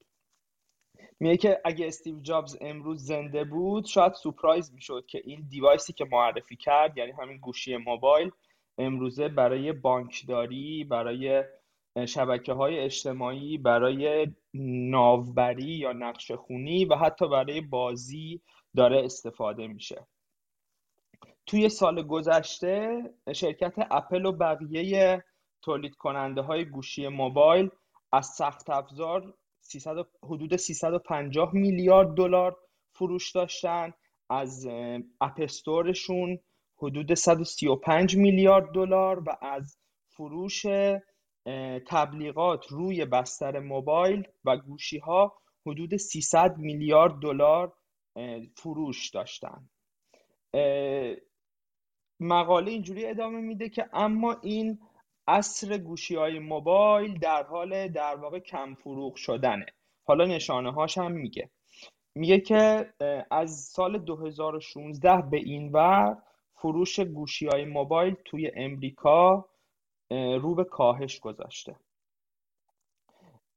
دلیلش چیه؟ دلیلش اینه که تکنولوژی دیگه هر سال نسبت به سال قبل پیش در واقع بهبودهای خیلی کم کمتری رو در واقع روی گوشی ها ارائه میده و همینطور میگه که بازارهای در واقع دیولوپد یا شرکت کشورهای سرمایه سرمایه دارتر تقریبا به سمت اشباه شدن رفتن توی حوزه گوشی های موبایل. حالا میگه که شرکت ها اومدن برای اینکه این در واقع چرخ ادامه داشته باشه گردشش دنبال تکنولوژی بعدی هن که این چی می‌تونه باشه. مقاله اینو توی در واقع حوزه واقعیت افزوده و واقعیت مجازی که حالا یه جورایی این داستان متاورس هم توی دل اینا در واقع گنجونده میشه. حالا از این به بعد از VR و AR زیاد استفاده می‌کنه مقاله. VR مخفف ویرچوال ریالیتیه و AR مخفف آگمنتد ریالیتیه ویرچوال ریالیتی به به فارسی فکر کنم واقعیت افزوده ترجمه شده و augmented ریالیتی به اسم واقعیت مجازی. اگه بخوام یه فرق حالا خیلی سرانگشتی بینشون بگم همین برعکس فکر می‌کنم. همین. Augmented ریالیتی واقعیت افزوده است ویرچوال مجازی آره ها من برعکس گفتم ببخشید. میگه که augmented ریالیتی با دنیای اطراف سر و کار داره اما ویرچوال ریالیتی می‌خواد کاربر رو به یه دنیای دیگه ببره. این میشه فرق در واقع مفهومی این دوتا. حالا میگه که تقریبا همه شرکت های بزرگ دارن روی این حوزه شرط بندی و سرمایه گذاری می‌کنن. اپل، گوگل، متا که همون فیسبوک باشه مایکروسافت و توی آسیای شرقی شرکت بایت دنس که در واقع شرکت مادر تیک تاک باشه و سونی دارن توی این زمینه سرمایه گذاری می‌کنن که حالا به ترتیب میگه که کدومشون پیشگامن کدومشون سهم بازار بیشتری دارن. میگه که هر هر ادعایی که میگه که ما در واقع انقلاب بعدی توی حوزه تکنولوژی رو کشف کردیم باید با دیده تردید نگاه بشه. چند تا مثال می‌زنه. مثلا میگه که یه روزگاری تبلت ها اومدن گفتن که ما می‌خوایم گوشی های موبایل رو پشت سر بذاریم. اما همین امروز اپل 6 برابر پول بیشتری از فروش آیفون نسبت به فروش آیپد در واقع داره در میاره. نشون میده که تبلت ها خیلی نتونستن اصطلاحا اون سوزن شرکت ها رو تکون بدن که بتونه خیلی انقلاب انقلابی باشن. مثلا اسمارت هوم یا هوشمندسازی خونه ها هم یه موقعی اینجوری مطرح شدن. ولی میگه که الکسا و بقیه دستیارهای خونه هوشمند امروزه خیلی بهشون به شکل جدی کاربران نگاه نمی‌کنن و بیشتر جنبه فان دارن. میگه که مثلا یه مثال دیگه که می‌زنه میگه تکنولوژی های داخل ماشین هم همینجور بودن که خیلی نتونستن فراگیر بشن. میگه که بعدیش که همین هدست های AR و VR باشن هم امروزه بیشتر دارن تو حوزه بازی و gaming استفاده میشن و خیلی نسبت به اینکه توی همین دامی که بقیه اون مثالا افتادن اینها هم بیفتن این یه خطر بزرگی براشون در واقع. میگه که اما کار، کاربرها دارن نسبت به در واقع محصولات پوشیدنی اقبال نشون میدن و دارن می‌خرن. چند تا مثال می‌زنه. میگه که مثل هدفون هایی که توسط در واقع صدا فعال میشن مثل ساعت های هوشمند که حالا می‌تونن navigation انجام بدن می‌تونن ورزش اون فرد رو در واقع track بکنن fitness tracker می‌تونن باشن و بقیه اسمشو می‌ذاره پوشیدنی های مرتبط با حوزه سلامت که مثلا فشار خون حتی به زودی قند خون الگوی خواب و دیگر چیزای مثلا کاربر رو می‌تونن مانیتور بکنن. میگه که امروزه تعداد یونیت فروخته شده این محصولات پوشیدنی برابر گوشی های موبایل شده توی امریکا. از نظر تعداد فروش. ولی خب از نظر قیمت هنوز اینا فاصله زیادی دارن. پس کلا sale شون یه مقدار پایین تره ولی unit ش الان با گوشی ها تقریبا برابر شد میگه که اینا امروزه بیشتر مثل یه accessory هایی میمونن که همچنان اون در واقع می‌خوان محاسبات یا بخش processing رو از توی گوشی ها جابجا بکنن تا کاربر در واقع وابستگیش به گوشی کم و کمتر بشه. میگه توی این مسیری که ما بخوایم وابستگیمون رو نسبت به گوشی ها کمتر بکنیم این هدست های AR و VR می‌تونن در واقع قلب تپنده این اکوسیستم پوشیدنی ها باشن که بقیه در واقع ابزار پوشیدنی حول این هدست ها در واقع بتونن کار بکنن و دیگه وابستگی نسبت به اون گوشی موبایل کمتر بشه. میگه که اما انتظار خیلی نمیره که این اتفاق یعنی فراگیرتر شدن این هدست ها و این ابزار پوشیدنی مدرنتر بخواد خیلی زود بیفته. مثلا میگه که گوشی هایی که به اینترنت وصل بودن توی سال 1990 برای اولین بار معرفی شدن. اما دهه ها طول کشید تا بتونن یه چیز فراگیری بین همه مردم و به یک در واقع منبع درآمدی برای شرکت ها به شکل جدی تبدیل بشن. میگه که حتی تقریبا چهار سال بعد از اینکه آیفون معرفی شد فروش آیفون تونست در واقع لپتاپ ها و پی سی ها رو پشت سر بذاره. میگه که امید سیلیکون ولی الان به این به این تکنولوژی هایی که داره در واقع دیولپ می‌کنه اما این اتفاقات الزاما قرار نیست سریع بیفته. اما وقتی که اون محصول درست و اون تکنولوژی درست در واقع معرفی بشه اون موقع است که دیگه اتفاقات خط سیرش خیلی سریع میشه. یعنی انتظار میده که اگر اون محصول که کاربر نسبت بهش خیلی در واقع اقبال نشون میده از راه برسه اون موقع روند تغییرات خیلی سریعتر بشه. میگه که امروزه فقط بچه ها نیستن که دیگه نسبت به این هدست های AR و VR علاقه نشون میدن. اما حتی مصرف کننده سازمانی هم نسبت به اینها خیلی اقبال داره نشون میده و یک سری از در واقع اهداف فروش اینجور محصولات الان شده در واقع مصرف کننده سازمانی که حالا مثالاشو در ادامه میگه. حالا میاد چند تا شرکتی که در این زمینه در واقع الان فعال هستن و میگه. مثلا میگه که شرکت متا توی سال گذشته ده میلیون واحد از هدست خودش به اسم کوئست دو رو فروخته. توی توی 18 ماه گذشته 10 میلیون unit فروخته و version بعدیش به اسم کامبریا داره از راه می‌رسه.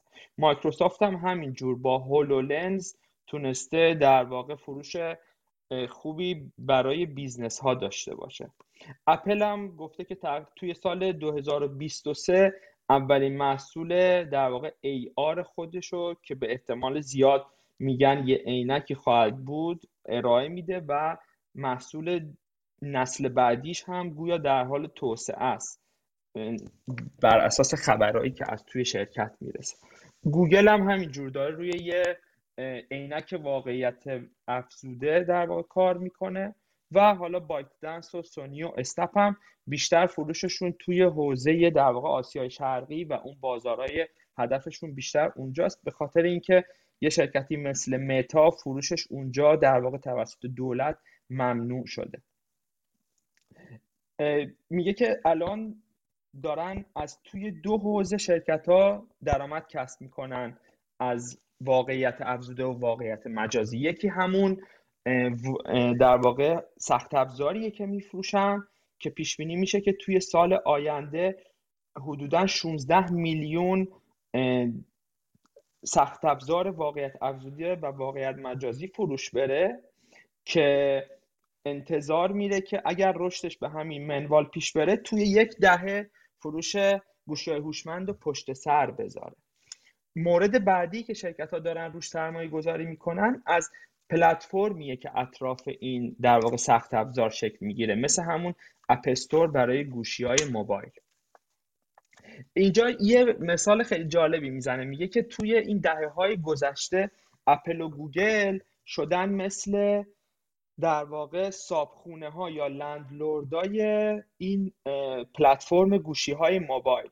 و این خیلی براشون برد بزرگی بوده. می‌تونن از هر ترانزکشنی که توی این پلتفرم داره انجام میشه سهم خودشون رو بردارن و حتی می‌تونن یک سری قوانینی بذارن مثل قوانینی که برای در واقع تبلیغات روی گوشی های آیفون گذاشته شد توی سال گذشته که شرکت های دیگه فعال توی این حوزه رو تحت تاثیر قرار میده. مثل دیدیم که فیسبوک یک در واقع ضربه خیلی سنگینی از این قضیه در واقع خورد که اون قانونی که با توسط اپل گذاشته شده بود تونست فیسبوک رو خیلی تحت تاثیر قرار بده. حالا میگه که فیسبوک این خطر رو در واقع بیخ گوش خودش حس کرده که نمیبایستی به پلتفرم گوشی های موبایل که خودش مثل یه در واقع اجاره نشین توش میمونه وابسته باشه. به خاطر همین می‌خواد همین نقشی رو که فیسبوک و گوگل توی حوزه گوشی ایفا کردن و توی بحث واقعیت افزوده و واقعیت مجازی فیسبوک ایفا بکنه و به خاطر همین داره شرط خیلی بزرگی روی این قصه میبنده. میگه که همیشه جستجو برای پلتفرم بعدی همونجوری که گفتیم از اون جایی آغاز میشه که پلتفرم قبلی رو به افول می‌ذاره. میگه که توی سال 2017 که در واقع قله فروش گوشی های هوشمند توی امریکا بوده حدود 176 میلیون واحد توی کل امریکا فروش داشتن گوشی های هوشمند. اما این توی سال 2021 به حدود 153 میلیون واحد رسیده که نشون میده که یک حوزه در واقع رو به افول و رشد خودش رو دیگه پشت سر گذاشته. و حالا میگه که این قضیه advertisement یا تبلیغات روی این پلتفرم از چند جهت تحت فشاره. یکی از جهت در واقع خود صاحبای این پلتفرما که خودشون می‌خوان سهمشون رو افزایش بدن. و فشار بیشتری روی شرکت هایی مثل فیسبوک دارن اعمال می‌کنن. یکی دیگه از طرف قانونگذارها که داره قانونهای بیشتری برای این حوزه گذاشته میشه و یکی هم از بحث همین رو به افول بودن این پلتفرما که حالا میگه. میگه که خب جواب مارک زاکربرگ هم این بود که ما میایم یه چیزی مثل مثلا متاورس درست می‌کنیم خودمون میشیم بازیگر اصلی و میایم هول اون در واقع کارمون رو انجام میدیم تا دیگه وابسته خیلی به این گوشی های موبایلی که ما بازیگر اصلیش نیستیم نباشیم. میگه ساتیا نادلا که CEO ی مایکروسافت هم هستم یه همچین پلن هایی گفته که مثلا extended reality که حالا مجموع AR و VR باشه میگه که یکی از سه تا اتفاق بزرگ آینده تو حوزه تکنولوژی اینو ساتیا نادلا مثلا گفته بوده. مثلا ساندار پیچای CEO گوگل هم گفته که AR یکی از حوزه های اصلی سرمایه گذاری گوگل توی سالهای آینده خواهد یه مثالی هم برای venture capitalist ا میاره که میگه که توی quarter آخر 2021 دو میلیارد دلار از طرف venture capitalist ا توی حوزه virtual reality و augmented reality در واقع سرمایه گذاری میشه شده. که نشون میده که در واقع از طرف ونچر کپیتالیست هم پتانسیل خوبی برای آینده توی این حوزه متصور هستن. حالا میاد یه مقدار در مورد فروش اینا میگه. میگه که 90 درصد فروشی که توی سال گذشته محصولات AR VR داشتن از نظر سخت افزاری مال فیسبوک بوده. این خیلی جالبه. یعنی یک در واقع دامیننس خوبی فیسبوک توی این حوزه تونسته برای خودش ایجاد بکنه. فیسبوک یا متا توی سال 2014 با خرید شرکت آکولوس به ارزش دو میلیارد دلار وارد شدن که الان در واقع تونستن این دامیننس رو ایجاد بکنن.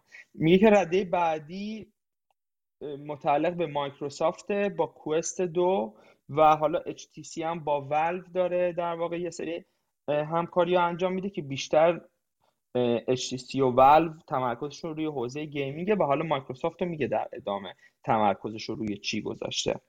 میگه که ولی استراتژی پول درآوردن فیسبوک خیلی در حال حاضر روی سخت افزار نیست. بیشتر روی همون advertisement هایی که می‌تونه توی این اکوسیستمی که ایجاد می‌کنه در واقع بفروشه می‌تونه تبلیغات بفروشه.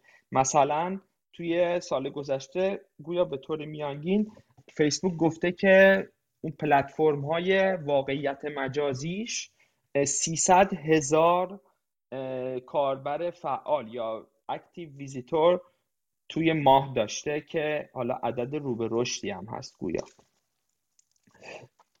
میگه که متا شروع کرده که اپستور همین در واقع دنیاهای مجازی خودش رو هم داره مانتایز می‌کنه و میگه که انتظار متا اینه که توی سال آینده درآمدش از تبلیغات و اپستور در واقع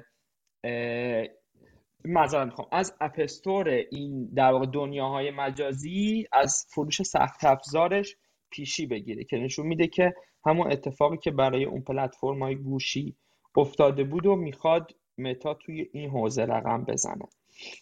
میگه که همونجوری که گفتم هدف اصلی مارک زاکربرگ اینه که از در واقع وابستگی خودش به پلتفرم های موبایل که بازیگر اصلی توشون نیست فاصله بگیره. میگه یکی دیگه از شرکت هایی که فروش داره حالا اسنپه که یه سری عینک واقعیت افزوده میفروشه که گویا خیلی با اقبال مواجه نشده به خاطر اینکه یه مقداری از نظر تکنولوژی هنوز اونقدری که باید در واقع مچور نشده بوده. حالا باتری کم داغ شدن و اینا رو مثال میزن اما قصه مایکروسافت خیلی جالب بود برای خودم.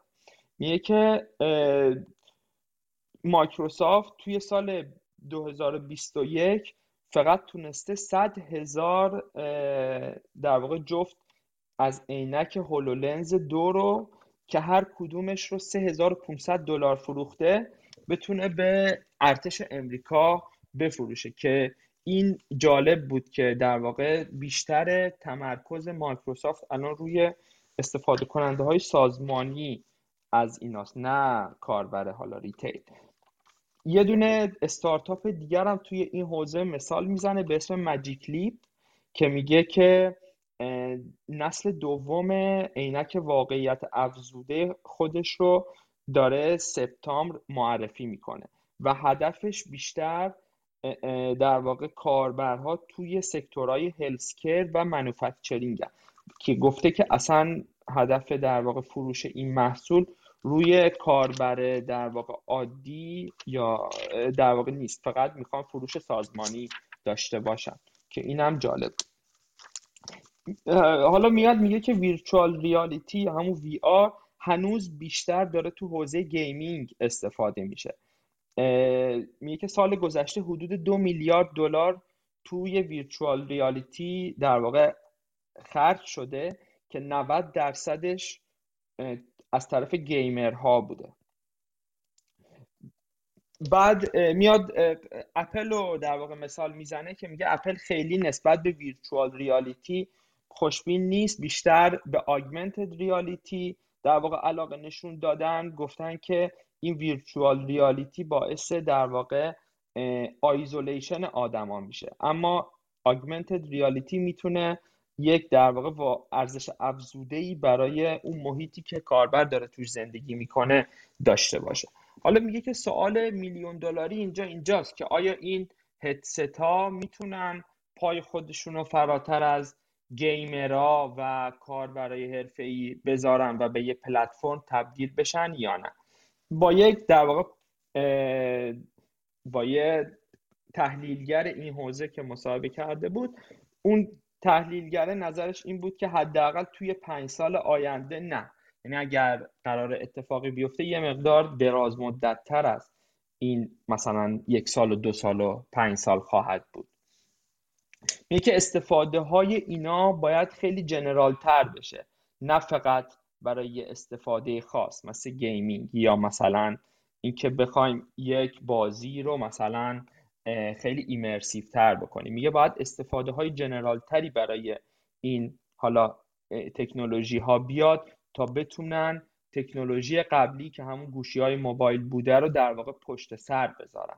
میگه که حالا یه خلاصه ای در انتها می‌خواد بگه می‌خواد بگه که قصه در واقع کامپیوترها با کامپیوترهای mainframe شروع شد و بعد به سمت لپتاپ ها و personal computer یا همون PC ها رفت بعد به سمت گوشی ها رفت که در واقع توی جیب کاربر بود و الان انتظار داره سیلیکون ولی که این به سمت در واقع محصولات پوشیدنی بره. و سیلیکون ولی انتظار داره که وقتی که این در واقع تکنولوژی ها فراگیر بشن بتونن اینو رقم بزنن که ما حداقل برای یه مدتی گوشیامون فراموش بکنیم و خیلی دیگه همیشه گوشی دستمون نباشه. این حالا یه خلاصه ای بود که توی دو تا مقاله اکونومیست اومده بود گفته بود که از وضعیت در واقع آگمنتد ریالیتی و ویرچوال ریالیتی و هدفهایی که شرکت ها دارن تو این زمینه دنبال می‌کنن که گفتم شاید جالب باشه. مرسی حمید. خیلی خیلی جالب بود. برای من که خیلی جالب بود. دوستان دیگه اگه صحبتی سوالی دارن از حمید؟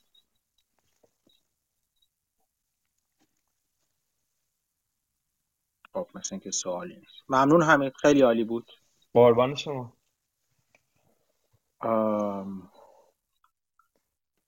فکر کنم من یه update بدم.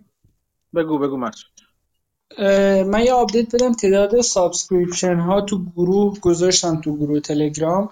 الان در حال حاضر 56 میلیون subscriber داره Paramount Plus ظاهرا. و در مقابل Netflix 220 میلیونه یعنی 220 میلیونه. یعنی یک چهارم اون داره و خب بقیه کمتره. مثلا دیزنی 100 خورده میلیونه. و اگه به rate of growth نگاه کنیم هم اون هم جالبه. Paramount سه سال پیش سه چهار سال پیش یک میلیون بوده. حالا سال قبلش دیگه نمیگم که کم بود بعد شده دو میلیون بعد شده چهار میلیون بعد شده هشت میلیون سی و دو میلیون و پنجاه و شیش میلیون. یعنی اگه این rate رو نگاه کنین خیلی rate بالاییه. ولی خب حالا این rate شاید یکم گول زننده باشه. چون اینها اگه اشتباه نکنم subscription شون چند مدل داره. مدلایی داره که شما پول کمتری میدین به جاش تبلیغات هم توش هست. مدل هست که شما پول بیشتری میدین و به جاش تبلیغات نداره. یعنی مثلا چیزی تبلیغی واسش نمی‌زنه. یه چیزی دیگه که نگاه کرد اینا churn rate هستش. فکر CBS بالاست همچنان. Netflix به صورت معروفی پایین ترین churn رو داره که همون در واقع تعداد مشتری هستن که می, می گردش مشتری هست که هرچی کمتر باشه یعنی مشتری ها وفادارتر هستن. Netflix به صورت تاریخی فکر می‌کنم حدود دو درصد اینا باشه. ولی CBS فکر می‌کنم بالا پایین زیاد دارن همشون ولی الان فکر کنم حدود 7 درصد الان. البته آماری که من داشتم. churn CBS به مراتب بالاتر از Netflix ه. البته همه بقیه‌شون هم churn شون بیشتر از CBS. بیشتر از Netflix ه. آره حالا اگه مقایسه بکنیم مثلا این حساب خیلی شاید ساده باشه درست نباشه ولی یه حساب سرانگشتی اینه که اون بخش stream Netflix چون چهار برابر مثلا بیننده داره البته بحث operating leverage همه اینا هست ولی حالا این حساب سرانگشتی. چون چهار برابر داره market cap ش باید چهار برابر باشه ولی market cap Netflix با اینکه کلی ریخته هشت برابر فکر کنم ViacomCBS هشت یا نه برابر. و حالا ViacomCBS business های دیگه هم داره و رشد بیشتری هم داره این subscription ش ولی خب اینا حسابای ساده ایه بعد آدم خب عمیق‌تر بشه. اون بحث operating leverage و چیزای دیگه هم هست. ممنون. مرسی. آمار خوبی بود. دوستان دیگه؟ صحبتی؟ سوالی؟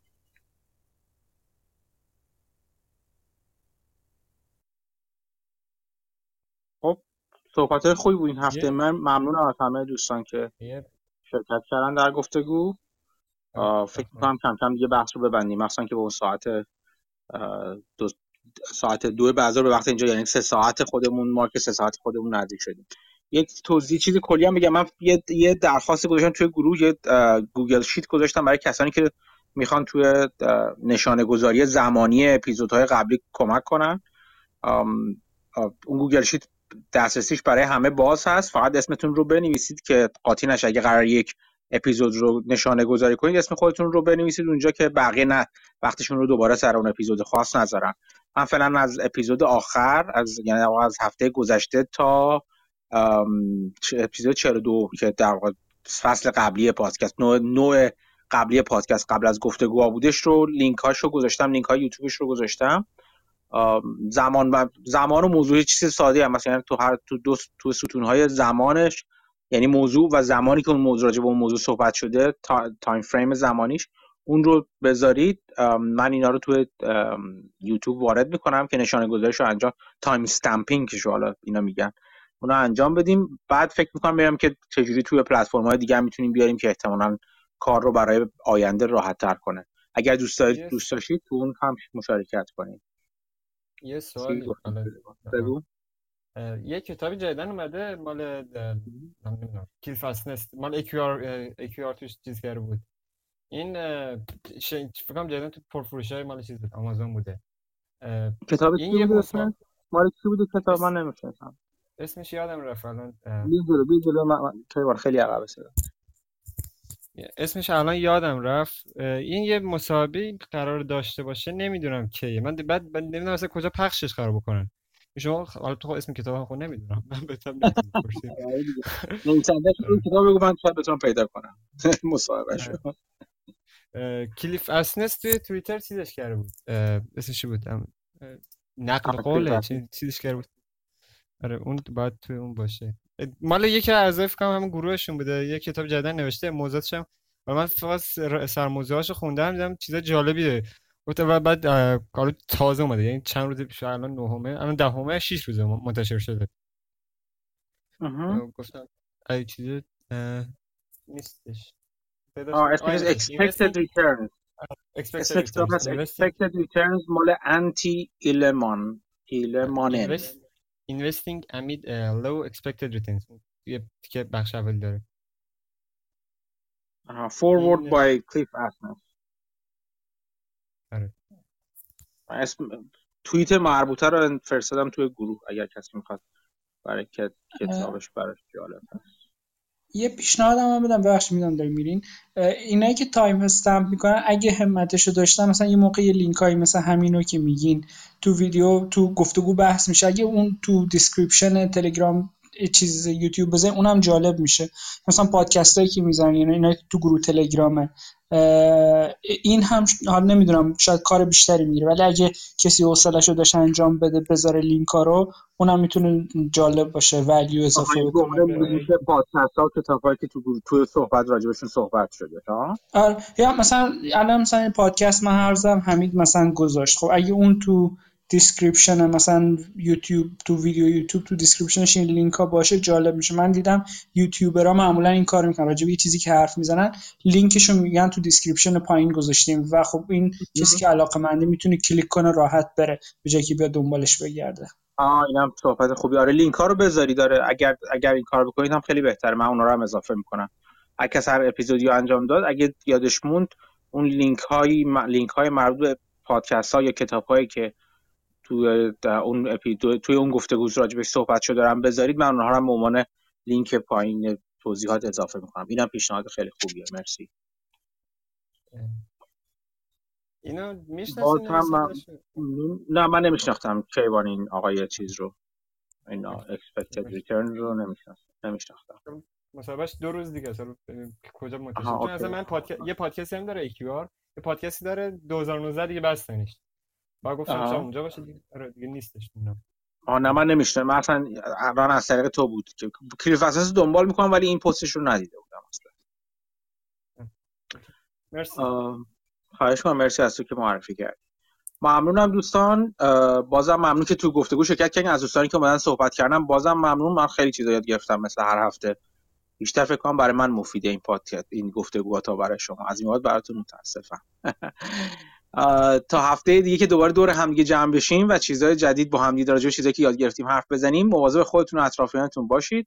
چیزای جدید یاد بگیرید بیاید به ما هم یاد بدید ممنون. روز و شب همگی بخیر.